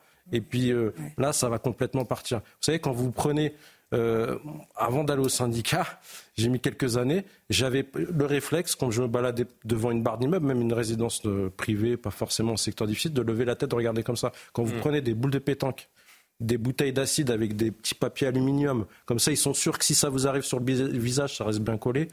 Vous vous dites que voilà. Aujourd'hui, on s'en rend compte parce qu'il y a beaucoup de vidéos, et plus il va y avoir de vidéos, et plus malheureusement, bah, ces gens vont avoir peut-être ce sentiment d'insécurité. Mais monsieur, on est, parfait. Je comprends même pas pourquoi vous dites qu'on n'est pas d'accord, parce que moi je suis parfaitement. Et c'est même pas une question d'être d'accord ou pas. Vous avez une expérience que évidemment je n'ai pas. Euh, évidemment que ce que vous racontez, euh, il s'agit absolument pas de, de, de, m'inscrire en faux contre même le témoignage que vous faites, parce que c'est un témoignage euh, brut et pur. Et je suis absolument d'accord avec tout ce que vous avez dit. Et je, je ne me situe absolument pas, même pas une, virgule à, à changer ce que vous avez dit. Euh, il me semble que politiquement, la question de l'insécurité. C'est pour ça que ce que je critique, c'est le discours sécuritaire. C'est un discours qui est tenu par des politiques, par des idéologues et par des gens qui sont tout aussi déconnectés de la réalité. Que tous les phénomènes que vous décrivez, la solution, et vous l'avez très très bien dit, les forces de l'ordre, l'action sécuritaire, l'action des policiers, ça permet d'empêcher les conséquences, mais ça arrive au niveau des conséquences justement. Et ça ne euh, répond pas à ces problèmes du point de vue des causes. Et répondre aux causes de l'insécurité, aux causes profondes, ça ne relève pas tellement du ministère de l'Intérieur, mais des autres ministères. Moi, il me semble que le problème du discours sécuritaire, et c'est là qu'on est à mon avis profondément d'accord, c'est quand vous fait peser sur vous vous, les forces de l'ordre, qui faites un travail admirable dans des conditions très très difficiles, on vous fait peser tout le poids d'un problème que vous n'avez absolument pas créé et qui ne relève pas du ministère de l'Intérieur. Donc on est absolument euh, d'accord et je ne veux pas du tout donner l'impression euh, d'être dans une forme de relativisation de la réalité que vous décrivez et qui est en effet euh, très grave. Bien mais ce qu'a dit, je pense que ce que l'on doit retenir au-delà évidemment de ce, de ce vécu et de ce témoignage passionnant parce que voilà c'est du mais non mais c'est vrai qu'on vous écoute euh, Bah, religieusement vie, parce que voilà vous détenez réalité. vous détenez une forme de vérité autour de ce qui se passe dans notre pays et on peut pas le, on peut pas le nier. Mais euh, ce que ce qui ressort de tout ça c'est oui c'est cette désinvolture cette absence de, de crainte de l'autorité qui est absolue chez euh, chez certains jeunes. Et on se dit que en effet si on sacralise pas l'autorité que ce soit le policier l'enseignant que sais-je encore et que la moindre attitude menaçante ou agressive envers un représentant de l'État ou de l'autorité, si elle n'est pas sanctionnée, on va dans le mur. On va dans le mur. Et à un moment, vous touchez un policier, un enseignant, quoi que ce soit, vous prenez 10 ans, on n'en parle plus. Et là, peut-être que, peut-être que Oui. celui qui, le lendemain, aura envie de toucher à son enseignant, réfléchira deux fois et qu'on on atténuera peut-être le Et là, il phénomène. faut juste- Je je n'en sais rien. juste dire Alors, j'ai qui réclamait la parole depuis un moment. un Alors, très vite, Parce que et monsieur a vous. très bien parlé des quartiers. Et bien sûr aussi mais, des mais cette violence, elle est aussi à Paris, dans le 15e arrondissement. Moi, je suis Oui, du bien 15e arrondissement. On a vu l'affaire Youri. Bien sûr, sur la dalle de Beaugrenelle, d'ailleurs, le Et les jugement est tirs passé. de mortier, il y a quatre jours. Le jugement est passé il y a quelques Voilà. jours et les peines sont, sont assez conséquentes hein, pour les, les auteurs de l'agression. Voilà. Donc, euh, Euh, oui, Alors, Claude Obadia et Denis Sislik pour euh, Il refermer s'agit- il évidemment pas euh, de, de- de nier l'effectivité de la violence dans nos sociétés. Il s'agit encore moins euh, de nier ou de dénigrer le ressenti, euh, le ressenti euh, des Français. Il s'agissait d'abord, pour moi, de dénoncer, si vous voulez, ici une prise de position concernant les propos du ministère, du ministre de l'Intérieur, une prise de position qui me semblait excessive et, elle, pour le coup, déconnectée. Maintenant, si on veut penser la violence dans des sociétés, il faut penser ses causes profondes. Euh, et ce que je constate, moi, en tant qu'observateur, en tant que modeste observateur, c'est que les politiques ne s'emparent pas des causes profondes de la montée de la violence dans les démocraties occidentales. Parce qu'il y a des causes profondes. Ces causes profondes... Oui, mais la- l'urgence, c'est d'abord la... Oui. c'est d'abord de mettre fin à l'incendie. La réponse. Et ensuite, les causes profondes. Mais ça fait des décennies qu'on- C'était essentiel. ça- fait des la battre. réponse, décennies pas les causes, en fait. Mais Ça dans fait- le temps court, dans le temps court, vous ça pas fait des décennies qu'on s'évertue et qu'on s'acharne. Regarde, on a 40 augmenté les effectifs de la police. Euh, on, a on, on augmente les effectifs de la police. Les prisons sont pleines. À Marseille, on est débordé évidemment par, par le développement du, du narcotrafic. Mais- Mais si on veut pouvoir apporter des réponses, encore faut-il pouvoir identifier les causes des problèmes que nous avons à traiter. Or, il y a des causes précises. La- les, causes précises, c'est la conjonction de trois phénomènes qu'on refuse de prendre en compte, qu'on refuse À d'analyser. savoir. Premier phénomène, c'est la sortie de la religion.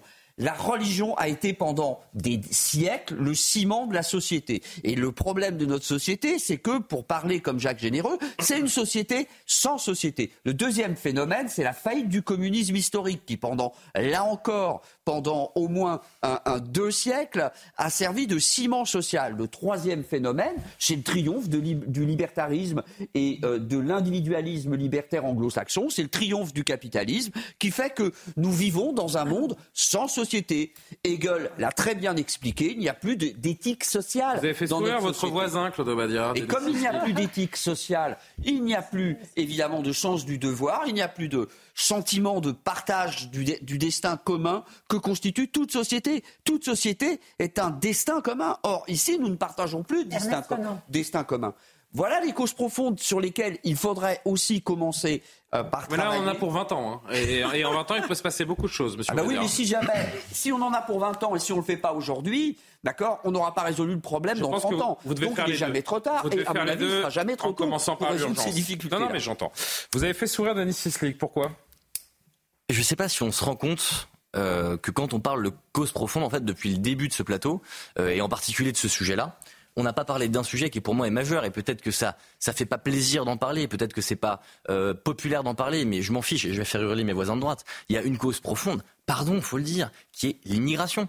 Vous avez une part aujourd'hui en France de la jeunesse qui est issue de l'immigration, qui a fait sécession avec la France, qui déteste la France et qui est celle dont parlait monsieur dans son témoignage d'ailleurs extrêmement intéressant et dont je pense qu'il est fondamental qu'il arrive de temps en temps à la télévision parce qu'on n'entend pas assez et donc c'est très précieux à mes yeux. Je pense que ces témoignages-là, ces, jeunes-là, qui ont fait sécession avec la France, si on ne répond pas, d'une part, effectivement, avec l'urgence, euh, avec euh, des lois, avec sans doute, et là je vous rejoins, avec des réponses plus structurantes sur l'histoire de notre pays, sur ce ce qui est devenu la France depuis la fin euh, du christianisme, euh, ou en tout cas la décatholicisation des esprits, sans doute, mais que diable Ça fait 20 minutes qu'on parle, 5 minutes que vous parlez, vous ne mentionnez. Et, vraiment, je termine très. J'ai presque terminé. Vous n'avez pas mentionné l'immigration. Euh, euh, le problème, c'est pas tant les discours qu'on tient, comme vous le disiez, c'est les discours qu'on ne tient pas. Et il faut le dire, oui, pardon, c'est pas, c'est pas agréable à entendre, mais on a fait venir des millions de gens, dont une part significative de la jeunesse a fait sécession avec la France. Donc le problème n'est pas le problème de l'immigration, mais le problème de l'intégration. Non, je pense qu'il est le problème de. Puisqu'à un moment, la quantité fait la qualité. et donc l'immigration est un problème. On intègre des populations étrangères. Agnès Séverine. Pour conclure, euh, il y a les causes évidemment, et vous avez raison, c'est une réponse globale qu'il faudrait apporter. Mais il y a aussi les conséquences, et euh, les Français ont tous les jours sous les yeux un État impuissant à faire respecter son autorité, et c'est cette impuissance qui dope les voyous. Voilà, c'est ce que je voulais dire.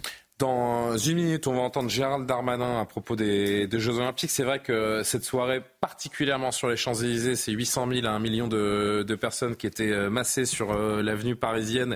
Et cette nuit était euh, une forme de, test. Mais là encore, il a fallu mettre les moyens. Vous savez qu'il y a des, Parisiens, ou pas des Parisiens d'ailleurs, des gens qui sont venus sur les Champs-Élysées, qui ont passé une demi-heure, voire une heure sur des contrôles de police avant d'arriver sur l'avenue. Donc si c'est le prix à payer pour que le JO se, déroule bien, bah, il va falloir être patient, chers amis qui voudraient profiter de ces, Jeux Olympiques. On va entendre le, le ministre et Reda Bellage vous dira un mot là-dessus. On va parler de Gérard Depardieu qui est plus que jamais dans, la tourmente et ces artistes qui continuent de signer des, pétitions contre euh, l'acteur français.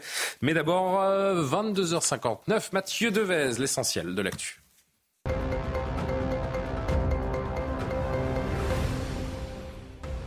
C'était l'un des débats animés de la soirée, la nuit de la Saint-Sylvestre qui fut festive et relativement calme. C'est le bilan dressé aujourd'hui par le ministre de l'Intérieur Gérald Darmanin. 389 interpellations en France et une baisse de 10% des voitures incendiées, mais des incidents ont éclaté dans plusieurs villes, dont Tourcoing, Bordeaux et Angers. L'eau de nouveau porte des maisons dans le Pas-de-Calais. Le département est toujours en vigilance orange pour crue. De nouvelles pluies sont attendues. Demain, elles pourraient affecter des sols encore sensibles après les inondations de novembre. Le Finistère et le Morbihan sont également en vigilance orange pour pluie et inondations. Il était le dernier survivant lyonnais du camp d'Auschwitz. Claude Bloch est mort à 95 ans. Il avait été arrêté à l'âge de 15 ans avec sa mère et son grand-père. Emmanuel Macron lui a rendu hommage, je cite, Toute sa vie, il fut un passeur de la mémoire de la Shoah. C'est à nous tous que revient le devoir de continuer à la transmettre. Merci Mathieu Devez. Cette euh, soirée de fête populaire sur, sur les Champs-Élysées, pardon, c'était aussi donc une, une, forme de test, je le disais, en matière de sécurité avant les Jeux Olympiques qui vont démarrer euh, fin juillet prochain. Ça arrive vite, hein, dans sept mois à peine. Est-ce qu'on est prêt, Monsieur le Ministre de l'Intérieur? Les préoccupations qui peuvent s'exprimer, puisque nous sommes dans une menace terroriste très importante, et puis organiser les Jeux Olympiques euh, en France, euh, c'est une fois par siècle. Donc euh, évidemment, c'est très important. Mais je voudrais quand même constater avec vous, ça fait quatre ans que je suis ministre de l'Intérieur, que l'année dernière, le Saint-Sylvestre s'est également très bien passé. Nous avons vu accueillir cette année un très grand événement sportif qu'est la Coupe de rugby, qui est le cinquième événement mondial, que sans aucun incident. Nous avons pu accueillir le roi et la reine d'Angleterre en même temps, le pape à Marseille, tout cela sans aucun incident. Donc la France euh, sait organiser ces grands événements, euh, capable d'avoir un million et demi de personnes sur les Champs-Élysées sans aucun problème. Et grâce au professionnalisme du ministère de l'Intérieur, des policiers, des, des gendarmes, des sapeurs-pompiers, des préfets. Donc je suis très confiant, très concentré. Sénatrice LR de Paris, je le rappelle. Vous êtes d'accord avec le ministre?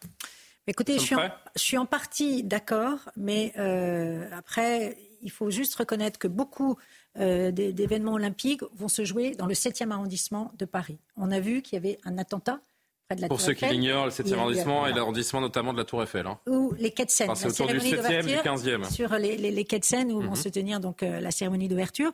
Et en fait, il y a eu un attentat il n'y a pas euh, si longtemps, près de la Tour Eiffel. De- dans la nuit de samedi à dimanche, il y a une fillette de 7 ans qui a été agressée sexuellement. Euh, L'auteur euh, a été arrêté. Et donc, il me Au semble. Trocadéro, là, pour vous moi- parlez d'une agression au Trocadéro. hein. Au Trocadéro. Ce sont les jardins qui jouxtent la Tour Eiffel. Voilà. Donc, qui est le site en fait où vont se tenir les, les JO.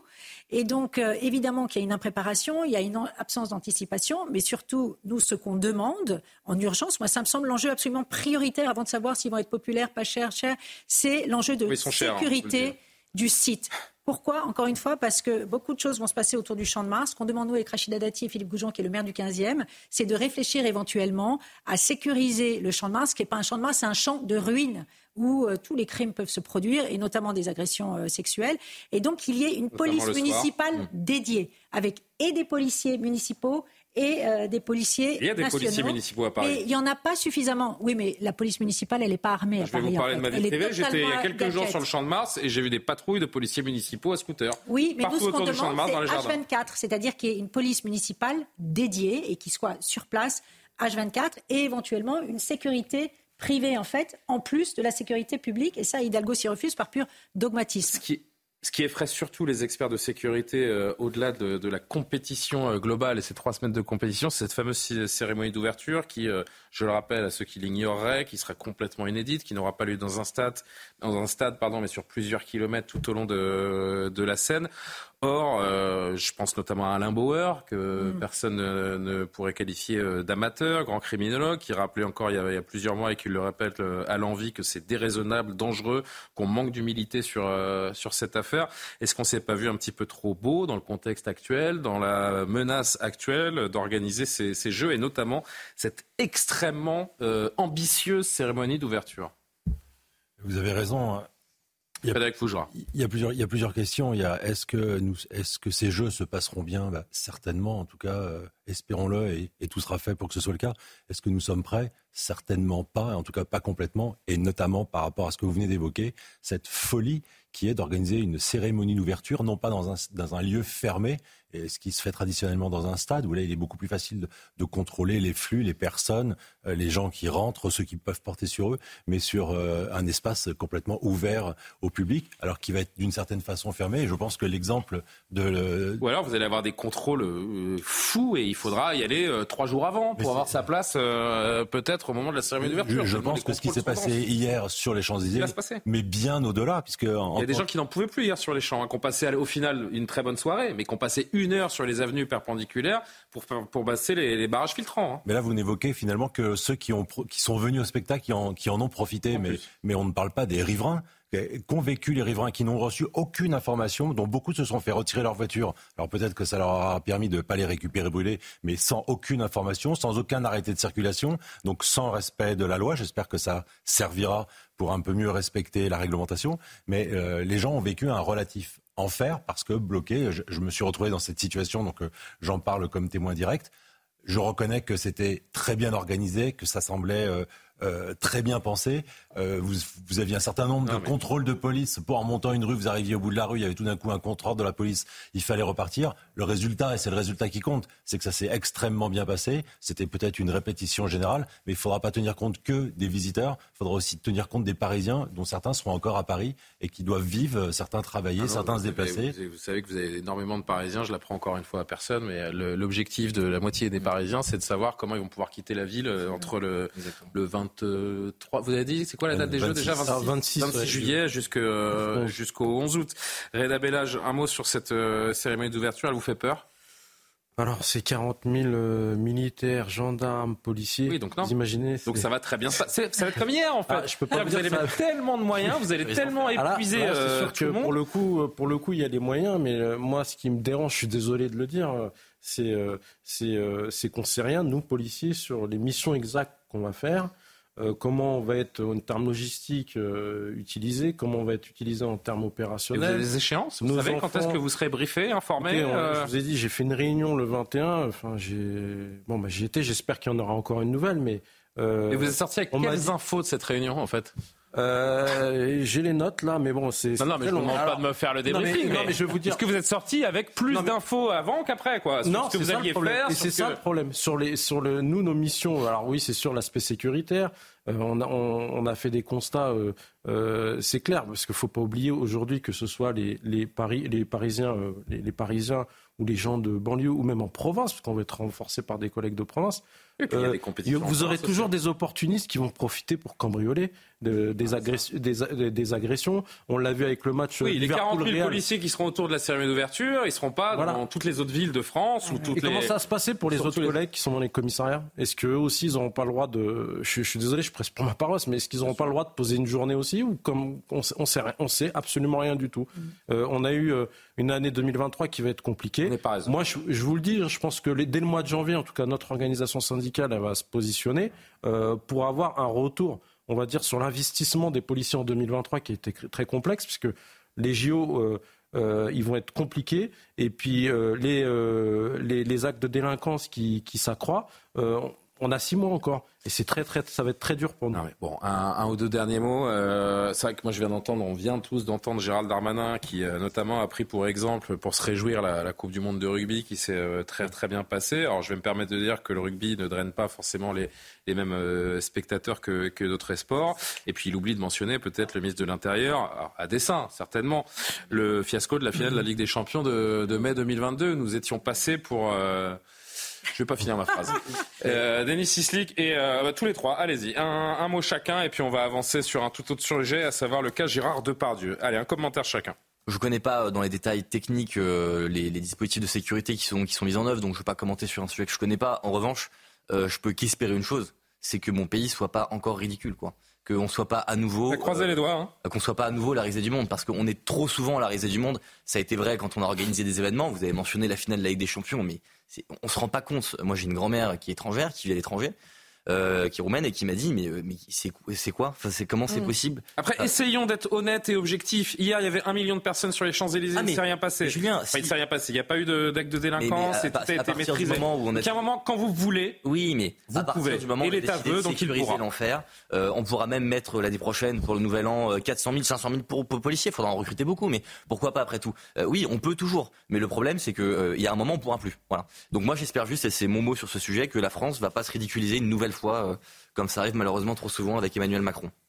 On a 400 000 personnes, hein. je lis euh, les différentes dépêches en moyenne qui seront attendues pour cette cérémonie d'ouverture sur les, euh, sur les quais de Seine aller gérer 400 000 personnes sur combien de kilomètres, Eda Vous le savez euh, sur la cérémonie, c'est 3-4 kilomètres, je crois Le chiffre exact, mais sur plusieurs kilomètres. Il va y avoir des restrictions de circulation. Là, oui, oui, Juste nuance par rapport à hier soir, c'est que dans les 400 000, il y aura beaucoup de chefs d'État et de gouvernement étrangers. Oui, mais là, ils seront peut-être aussi non, mais ça veut dire dans un endroit très très très précis. Hein, oui, mais ça, veut, oui mais ça veut dire encore plus de tension, encore plus ah. de gestion de VIP. Et puis euh. les athlètes sur les bateaux, hein, euh, vous avez aussi ça à gérer. Enfin bon.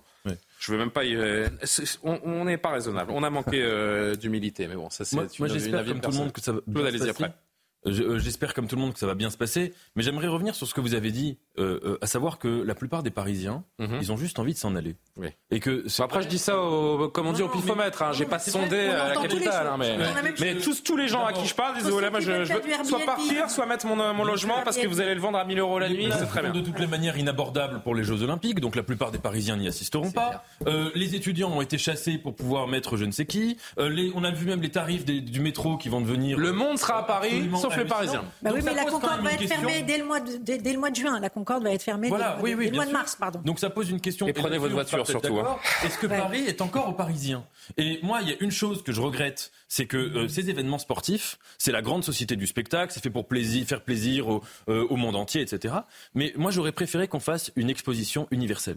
Parce qu'une exposition universelle, alors peut-être que c'est moins euh, superficiel, etc., moins la logique instagrammable dont nous parlions tout à l'heure, mais c'est quelque chose qui change la face de la ville dans laquelle nous vivons. Oui, mais Quand il y a eu des expositions universelles Là, à on est, on est d'un point de vue sécuritaire. Je me permets encore une fois de parler humblement. Je vais arrêter de parler, donner mon, mon avis personnel parce que je suis loin d'être là pour ça.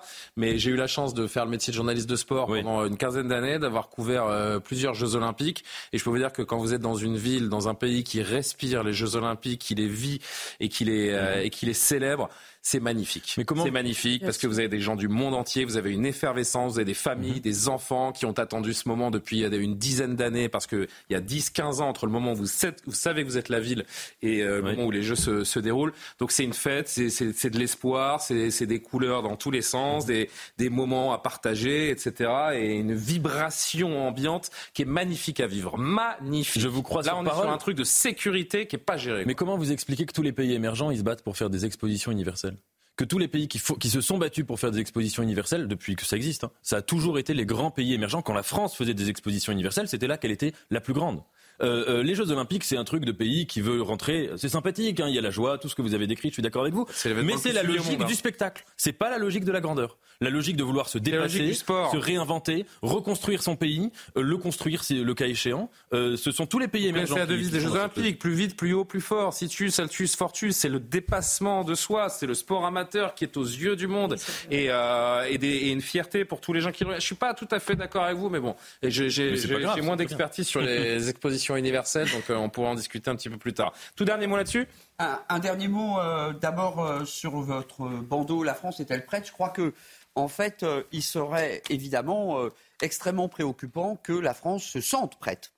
Et que lorsque on se donne un challenge pareil, lorsqu'on veut euh, organiser un événement euh, de cette euh, ampleur, il serait effectivement plus inquiétant que les pouvoirs publics se sentent prêts qu'ils se sentent concernés et dans le devoir, évidemment, d'optimiser les conditions d'organisation. Alors maintenant, est-ce que c'est un mauvais choix? Est-ce que dans le contexte politique international et national, il aurait fallu ne pas organiser les Jeux Olympiques? Je crois que non.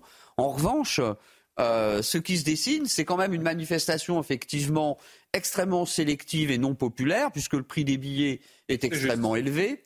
Euh, une manifestation euh, qui va céder en fait ou sacrifier l'esprit de l'olympisme à un encadrement maximal et une politique sécuritaire qui va finalement tétaniser, paralyser, paralyser les Français. Alors la grande fête du sport dont vous nous parlez, euh, la grande fête de l'olympisme euh, telle que c'est parti, euh, c'est pas gagné. Hein.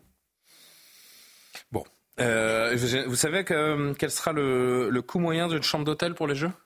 Le coût moyen d'une chambre d'hôtel Je crois que c'est 300 euros. Ah, moi j'ai noté 1033 euros. Ah oui, ah oui, c'est ça, c'était beaucoup plus. 1033 euros. Le coût hôtel transport, le coût hôtel transport, pardon, par ah jour. 1033 euros. Oui, en effet. C'est quoi le Il faut. Qu'est-ce que vous me dites? Dans un pour? Une location studio, 600 euros en moyenne. Euh, studette. studette. oui, euh, bref. Bon, allez, on avance avec euh, ces quelques 8000 artistes qui ont signé en à peine 48 heures une contre-tribune. En réponse, tribune, contre-tribune, après je ne sais pas quel est le mot qui suit, mais en réponse à celle publiée dans le Figaro appelant à ne pas effacer Gérard Depardieu. Merci à tous les artistes connus ou non, euh, dit cette, euh, cette signature, cette pétition dont les chanteurs ou chanteuses Angèle, Loane ou le rapport Médine a écrit sur X, le collectif Cerveau non disponible qui a recueilli ces signatures. Un petit sujet pour mieux comprendre euh, cette situation, justement cette petite affaire, et on en discute. On appelle cela un rétro-pédalage. Quelques jours après avoir co-signé cette tribune de soutien à Gérard Depardieu, plusieurs artistes se désolidarisent un par un de ce texte. Illustration dans ce message publié par l'actrice Carole Bouquet le 29 décembre. Je ne soutiens pas les idées et valeurs associées aux journalistes porteurs de cette tribune. Lui donner de la visibilité par l'entremise de Gérard me met, comme vous pouvez l'imaginer, profondément mal à l'aise. La cause de ce malaise, Yanis Eziadi, acteur et éditorialiste pour le magazine Causeur, supposé proche de Sarah Knafo, conseillère et compagne d'Éric Zemmour, information qu'il dément. Un malaise partagé par Yvan Attal ou José Dayan.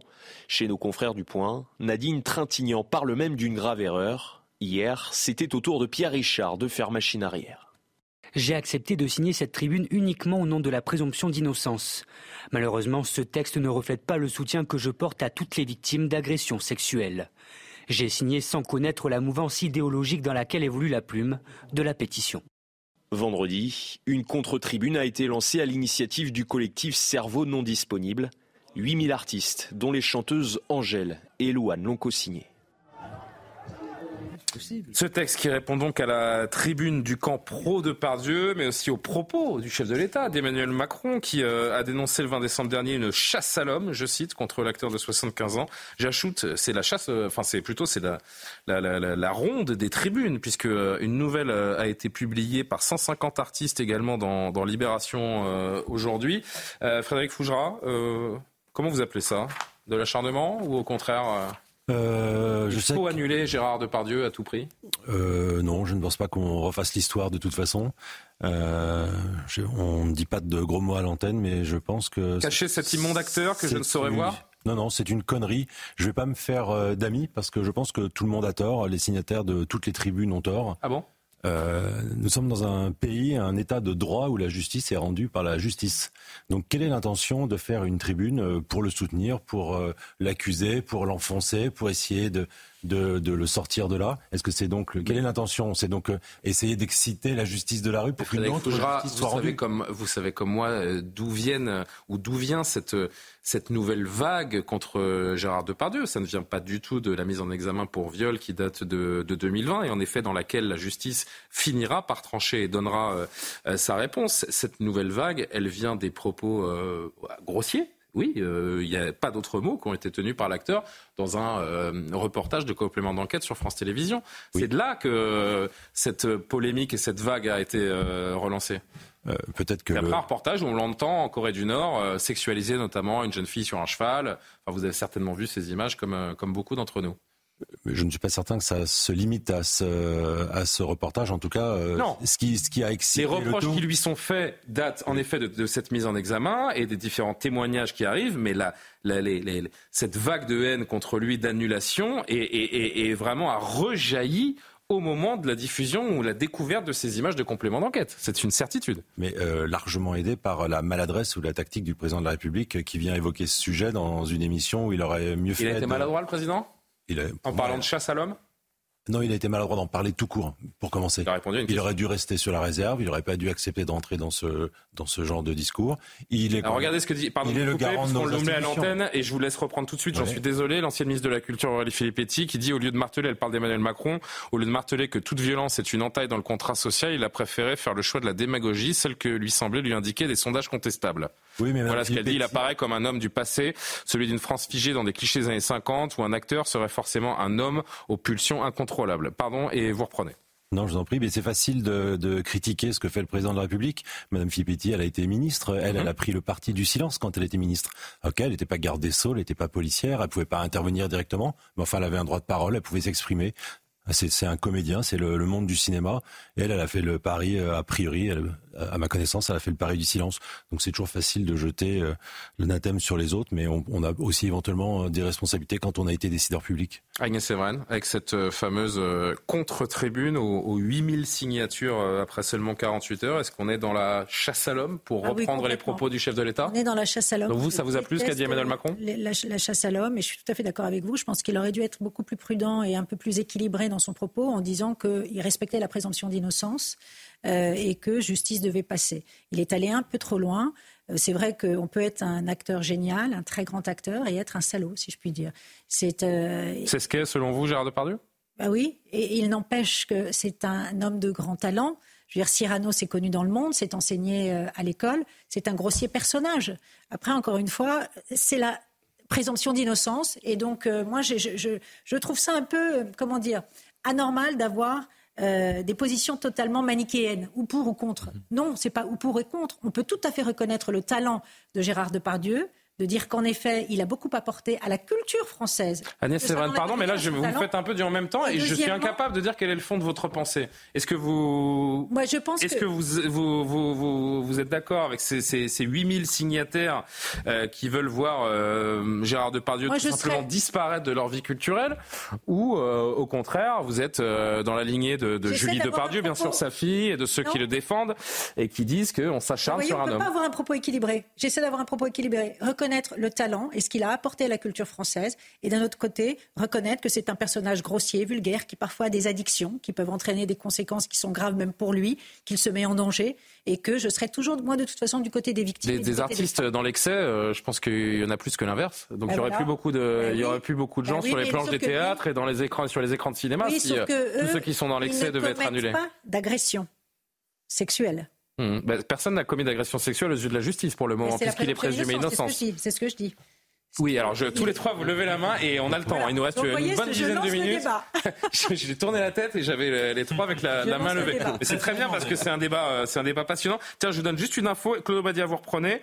Euh, la télévision suisse, ça je, je l'ai appris aujourd'hui, la télévision suisse romande, donc francophone, euh, plutôt, a décidé ces derniers jours de ne plus diffuser les films dans lesquels joue Gérard Depardieu. Claude Badia, votre Eh ben, elle ne pouvait pas, elle ne pouvait pas moins mal faire et, et- et- et mieux faire euh, pour euh, pour euh, pour justifier ma prise de parole. Moi, je crois qu'en fait, les deux tribunes, euh, celle des 60 artistes, puis celle des, des, des 8000 signataires, elles nous racontent en fait une même chose. Et elles nous racontent ce qu'il faut appeler ici véritablement un conte de fées pour catéchisme de bac à sable. C'est-à-dire Un conte de fées pour catéchisme de bac à sable. Revenons à la première tribune. Attaquer Gérard Depardieu, c'est attaquer l'art. C'est stupide. Et voilà. Et pourquoi c'est stupide? Ben Parce que si euh, ici on euh, attaque Gérard Depardieu, c'est pas du tout l'acteur qu'on attaque. C'est euh, l'homme qui tient des propos plus que déplacés. Et c'est l'homme, bon, qui est euh, euh, euh, suspecté, même si la présomption d'innocence doit être ici mise en évidence, qui est suspecté, qui est mise en, examen. violer agression sexuelle En en, examen. en 2020. Il a été mis en examen en 2020, il y a trois Donc en gros, maintenant. première expression, première modalité de ce conte de fées pour catéchisme de bac à sable, quand on est un artiste, on ne peut pas être un salaud. Quand on est un artiste, on ne peut pas être un prédateur. Deuxième modalité, deuxième expression de ce catéchisme euh, pour euh, euh, catas- ce catéchisme pour bac de, à bac à sable, si vous voulez, c'est si on est un salaud, on ne peut pas être un artiste. Et si on est un salaud, ah ben, si, si l'artiste est salaud, ah ben, on va pas aller voir ses films. C'est exactement ce que beaucoup de gens ont déclaré. Moi, à partir de maintenant, j'irai plus voir, en fait, les films de Gérard Depardieu. Et la télévision suisse décide de ne plus diffuser aucun film de Gérard Depardieu. Alors, on peut penser que c'est absurde. Mais en vérité, c'est pas absurde. En vérité. Alors apparemment, on me précise que c'est pas tous les films, c'est les rôles, c'est les, les rôles, les, les films où il a le rôle principal. En même temps, je, Depardieu, oui. quand il est dans un là, film, euh, il n'est pas figurant, hein, euh, oui. les amis. Donc, Donc, merci pour l'info. Mais bon, je connais pas de film où Gérard Depardieu passe derrière euh, une vitrine de café. Alors, c'est pas, en vérité, c'est pas absurde.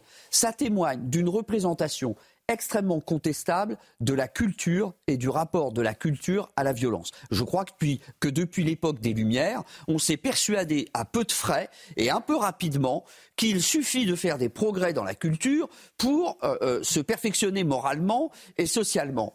Or, on voit bien que la République de Weimar jouxtait le camp de Buchenwald. On sait bien que c'est le phare de la culture européenne qui s'abîme dans la politique du Troisième Reich.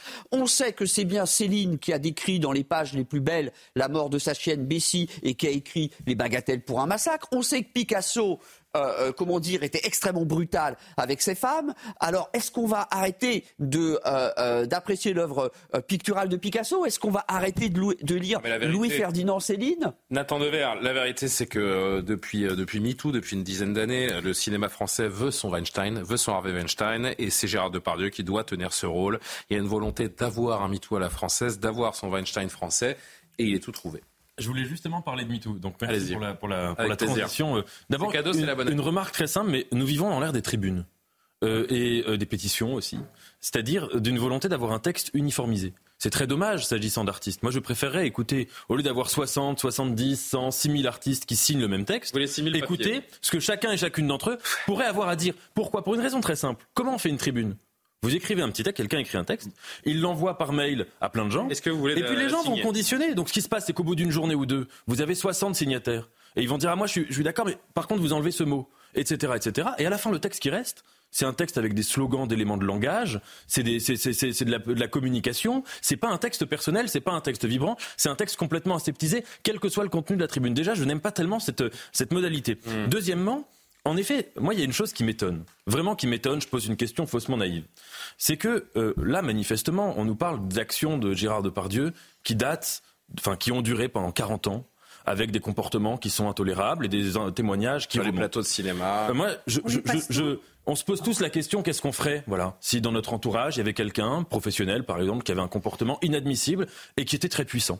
Je peux pas vous dire, enfin chacun, on peut tous imaginer qu'on aurait un comportement formidable, on ne sait pas. Mais en tout cas, il me semble que quand tout, que tout le monde se taise pendant 40 ans et que tout le monde s'exprime une fois qu'il n'y a plus de risque à le faire parce que la personne est déjà à terre, que dans les deux cas, c'est le symptôme d'un même conformisme. Et que finalement, du, du silence, euh, de la loi du silence à la loi de la meute ou à la loi de la foule unanime, dans les deux cas, c'est la même configuration sociale qui s'exprime. Et il me semble que ce qui serait éthique, en tout cas moi je me, je me fais, vous voyez, je suis jeune, je me dis ça peut m'arriver dans, dans ma vie de tomber sur quelqu'un qui aurait énormément de pouvoir, euh, ou ça me coûterait cher si je devais dénoncer des actions intolérables. Bah, je me dis je préférerais voilà ne pas me taire pendant 40 ans et venir une fois que la personne a été dénoncée par tout Paris déjà, dire oh là là regardez c'est vraiment scandaleux. Et moi j'ai vu ça pendant 40 ans mais je n'osais pas le dire. Je pense, je trouve qu'il y a une forme de facilité et un peu de mauvaise foi à se comporter ainsi, même si c'est toujours difficile euh, d'être oui. le lanceur d'alerte avant tout le monde, bien sûr. Mais il y a eu, il y a eu MeToo. C'est pour ça que je voulais te parler de MeToo. Il y a eu MeToo il y a déjà en 2019, hein, c'est cela. hein. Mhm. Euh, donc, je veux dire, euh, Depardieu, euh, c'était quand même il y a quatre, il y a quatre ans MeToo. Euh, on voit bien que cette loi du silence n'a pas été cassée il y a quatre ans et que là quand même qu'il y ait toujours des sortes de complaisance jusqu'à ce que ça ne coûte plus rien de parler, je trouve ça un peu facile dans les deux cas. Euh, Denis Setlik, je vous fais réagir tout de suite. Je voudrais juste qu'on entende un, un petit extrait de Robert Ménard qui s'exprimait sur ce sujet également ce matin euh, sur CNews. Dire que les propos de, de, de, de, de M. Depardieu, de Gérard Depardieu, euh, sont déplacés, grossiers, grivois et tout, il n'y a pas l'ombre d'un doute. Ça, c'est la première chose. Et ça choque tout le monde. Je ne me vois pas parler comme ça devant une fille, honnêtement. Je suppose que vous êtes dans le même état d'esprit que moi. Ça, c'est la première chose. La deuxième chose, pardon, pardon, c'est une fois de plus, mais c'est pas que pour lui, c'est pour tout le monde. Dès que vous avez un tout petit peu, vous êtes connu en gros par les gens, euh, il y a une justice qui a lieu avant la justice, c'est dans les médias et dans les réseaux, sociaux. Et ça, c'est insupportable. C'est positivement insupportable. Troisième remarque, attendez, aujourd'hui, finalement, ce qui semble plus grave à un certain nombre, y compris des signataires de ceux qui ont soutenu, je dirais, euh, Gérard Depardieu, c'est que euh, ce- celui qui a réuni ces signatures serait d'extrême droite. Mais Enfin, d'abord, pour le connaître, il est d'extrême droite, comme moi, je suis pape. Ça choque euh, moralement, c'est une chose, mais la morale n'est pas le droit. Mais en fait, si vous voulez, il y a- y, y deux choses. Pour le coup, je vais reprendre euh, euh, un peu la modération de Madame Evren. Il y a deux choses. Moi, les propos de Gérard Depardieu, quand je les ai euh, écoutés sur le complément d'enquête, je peux pas vous dire qu'ils m'ont plu. J'ai trouvé ça euh, franchement euh, ultra lourd, extrêmement déplacé, voire extrêmement dérangeant parce que la fille était à 10 ans. Bon, ça c'est une chose. Euh, ensuite, il y a les affaires de viol ou d'agression sexuelle. La justice passera. Donc, enfin, jusqu'à preuve du contraire, on n'a pas à s'exprimer là-dessus. Et puis, il y a le troisième point qui pour moi est le plus intéressant, c'est à nouveau cette manie qu'ont qu'a une certaine caste un peu, euh, en particulier artistique, plutôt de gauche, qui estime avoir le droit, souverainement, de décider qui a le droit de citer et qui doit mourir socialement. Et Gérard Depardieu, il a été condamné à la peine de mort sociale et professionnelle. Voilà, on a dit, Gérard Depardieu, c'est fini. Et tous ceux qui se sont risqués, parce que euh, c'est ça, en fait, qu'on appelle le wokisme, en définitive. On se dit, oui, ça représente rien. Si, le wokisme, c'est ça. Euh, en définitive, euh, les Quoi, gens... c'est fabriquer des morts sociales? Mais oui, oui, c'est condamner des gens parce qu'ils pensent mal ou pas suffisamment bien. Et quand vous voyez Carole Bouquet et Monsieur Richard, Pierre qui Richard. signent- Pierre Richard, pardon, oui, qui, euh, qui signent la tribune et qui rétropédalent, mais c'est pourquoi? Et parce que tout le monde leur est tombé dessus et qu'on leur a dit, hep, hep, hep, les amis, vous voulez pas subir le même sort? Vous allez rétropédaler. Et ils vont quand même subir les conséquences. Il y aura une punition. On va un peu moins les voir pendant quelques mois. Parce que c'est comme ça que ça fonctionne. C'est un totalitarisme intellectuel. Il faut rien lui céder. Et d'ailleurs, euh, je- j'en profite pour dire que c'est exactement le roman que vous avez présenté au début du livre. Je parle exactement de ça. Euh, J'imagine la France, quand elle, a, euh, quand elle a été gouvernée ou quand elle est gouvernée par les woke, en l'occurrence par Ocaïa C'est Diallo, bon, hein. ça donne Il exactement arrive à ça. mettre son bouquin dans Et le. vous avez vu, en plus, je fais l'autopromo. Et c'est cohérent avec le Il sujet. Et c'est cohérent avec le sujet. Ouais, voilà. Et donc, c'est un totalitarisme intellectuel. Il faut pas lui céder parce que sinon, vous arrivez dans des positions où demain, ça peut être vous. Ça peut être vous. Ça peut être vous. Vous n'avez pas dit quelque chose qui convient, vous avez été un peu trop loin, ou au contraire, vous C'est la cancel culture. c'est la cancel culture. Exactement. L'impact est dévastateur. Et je peux vous, et je peux vous assurer, et là c'est à mon tour, Julien, de parler de ma vie perso. Je peux vous assurer, moi j'ai fait la campagne d'Éric Zemmour pendant la dernière présidentielle, mais j'ai perdu un paquet d'amis. J'ai perdu un paquet de gens de Sciences Po. Euh, J'avais fait Sciences Po Strasbourg à l'époque. Il y en a, mais combien m'ont dit, tu comprends, y compris des gens qui savaient pertinemment quelles étaient mes opinions et qui s'en fichaient, mais qui dès lors que j'ai commencé à faire des plateaux ont dû l'assumer. Et c'est ça le plus dur, c'est de devoir assumer face aux autres. Quand on dit, mais tu es ami avec Denis Seslik, euh, celui qui fait la campagne de Zemmour, et qu'il faut dire oui, parce qu'on veut pas être soi-même condamné à la mort sociale. Et toute cette logique-là, c'est celle qui s'applique actuellement à Gérard Depardieu, alors même que, franchement, ces propos, je les cautionne pas du tout. Et au-delà de ça, euh, ces pulsions de, de, de- de censure, qu'elles soient légitimes ou pas, est-ce qu'elles vont in fine régler le, le problème de la nature de certaines personnes et de leur comportement Non, Bien non. sûr que non. Non, elles vont pas, elles vont pas le régler. Elles vont pas le régler parce qu'encore une fois, moi je reviens à ce que je disais tout à l'heure. Il suffirait tout de même d'admettre que c'est pas parce qu'on est un artiste, c'est pas parce qu'on est un homme ou une femme de culture euh, qu'on est forcément euh, euh, moralement, euh, du point de vue éthique, euh, irréprochable. Et il suffirait de l'admettre. Non, mais c'est en revanche, c'est parce qu'on est acteur ou connu ou populaire ou ce que vous voulez, qu'on a un devoir d'exemplarité peut-être plus grand que la moyenne du français lambda. Mais- mais peut-être aussi que je m'appelle Gérard Depardieu, peut-être que je dois faire à mon comportement plus Alors- attention alors- que quand je m'appelle euh, Julien Pasquet ou euh, Ça, Monsieur Dupont. Non, mais moi, je ne crois pas que parce qu'on est un, un grand artiste, on a un devoir d'exemplarité Ben, euh, moi, je pense euh, que si. morale Ah, et, et, et, et sociale. Ça, c'est une- c'est question Ou alors, il philosophique, hein, brûler, euh, comment dire, euh, la moitié de notre patrimoine Oui, oui, oui, littéraire également. Voilà. Ah, Le mot de la fin peut-être avec Nathan, à moins qu'une dernière prise de parole. Allez-y Nathan. Moi, j'aimerais juste citer une phrase qui était Ah, super le dernier consensuelle il n'y a pas très longtemps. euh, Une phrase d'Oscar Wilde Art is quite useless. L'art doit être complètement inutile. Ça veut dire ne pas avoir d'utilité morale. Faites-le moi en anglais. J'ai pas d'accent. Art is quite useless. Bon, je, je le dis euh, à la française. Mais euh, c'est la préface de Dorian Gray. Où Tout Wilde dit l'art ne Le doit pas avoir de finalité morale. Excusez-moi, c'est une banalité de dire ça. C'est pas, euh, ça n'a rien de génial. Et ça va devenir subversif de dire euh, peut-être dans 20 ans, 30 ans, dire que l'art ne doit pas être euh, un, un vecteur de, de, de, de- catéchisme moral, peut-être que ça deviendra quelque chose de révolutionnaire. Je vais me le faire imprimer sur un t-shirt, ça. Ah oui. Art is quite useless. Avec mon accent. euh, ouais. Ouais, avec votre accent. Ouais. Avec, je ferai je dessin Nathan avec une bulle. Art is quite useless. Merci Nathan. Je vous épargne euh, l'image de vos chaussures ce soir? Parce que c'est la nouvelle année. Je me suis mis au milieu Allez, on épargne, on épargne. Je, euh, les téléspectateurs vivront dans dans le, le doute et le questionnement autour de ce que porte euh, Nathan Dever ce soir. Mais je peux vous dire que ça valait le détour. Merci en tout cas à tous les six d'avoir participé à cette toute première émission. Non, ne le faites pas, ne le faites pas, les amis. Non, non, on va pas lui faire ça. C'est on va gentil, pas lui faire ça. Il revient de la montagne. Oh. Oh, voilà. J'étais à la montagne, j'ai une Je voulais excuse. pas lui faire ça, mais bon, on essaie de finir le- la première émission de l'année avec un petit sourire. On vous aime quand même, Nathan, vous le savez euh, évidemment. Merci à tous les six d'avoir participé à cette émission. Je profite des dernières heures, des dernières minutes de ce 1er janvier pour souhaiter encore une merveilleuse année aux téléspectateurs de CNews. L'édition de la nuit est à suivre avec Simon euh, Guillain, à qui on souhaite le meilleur également pour 2024. Le meilleur aux équipes qui euh, m'épaulent, avec Martin Mazur, Maxime Fer notamment, Margot. Margot, je connais pas son nom de famille. Margot Nodin, à qui je souhaite le meilleur aussi. Voilà, tout est dit. Je vous souhaite une belle nuit et à demain pour Soir Info. Selling a little or a lot? Shopify helps you do your thing however you cha-ching. Shopify is the global commerce platform that helps you sell at every stage of your business. From the launch your online shop stage to the first real life store stage, all the way to the did we just hit a million orders stage. Shopify is there to help you grow. Shopify helps you turn browsers into buyers with the internet's best converting checkout. 36% better on average compared to other leading commerce platforms because businesses that grow grow with Shopify. Get a $1 per month trial period at shopify.com/work. shopify.com/work.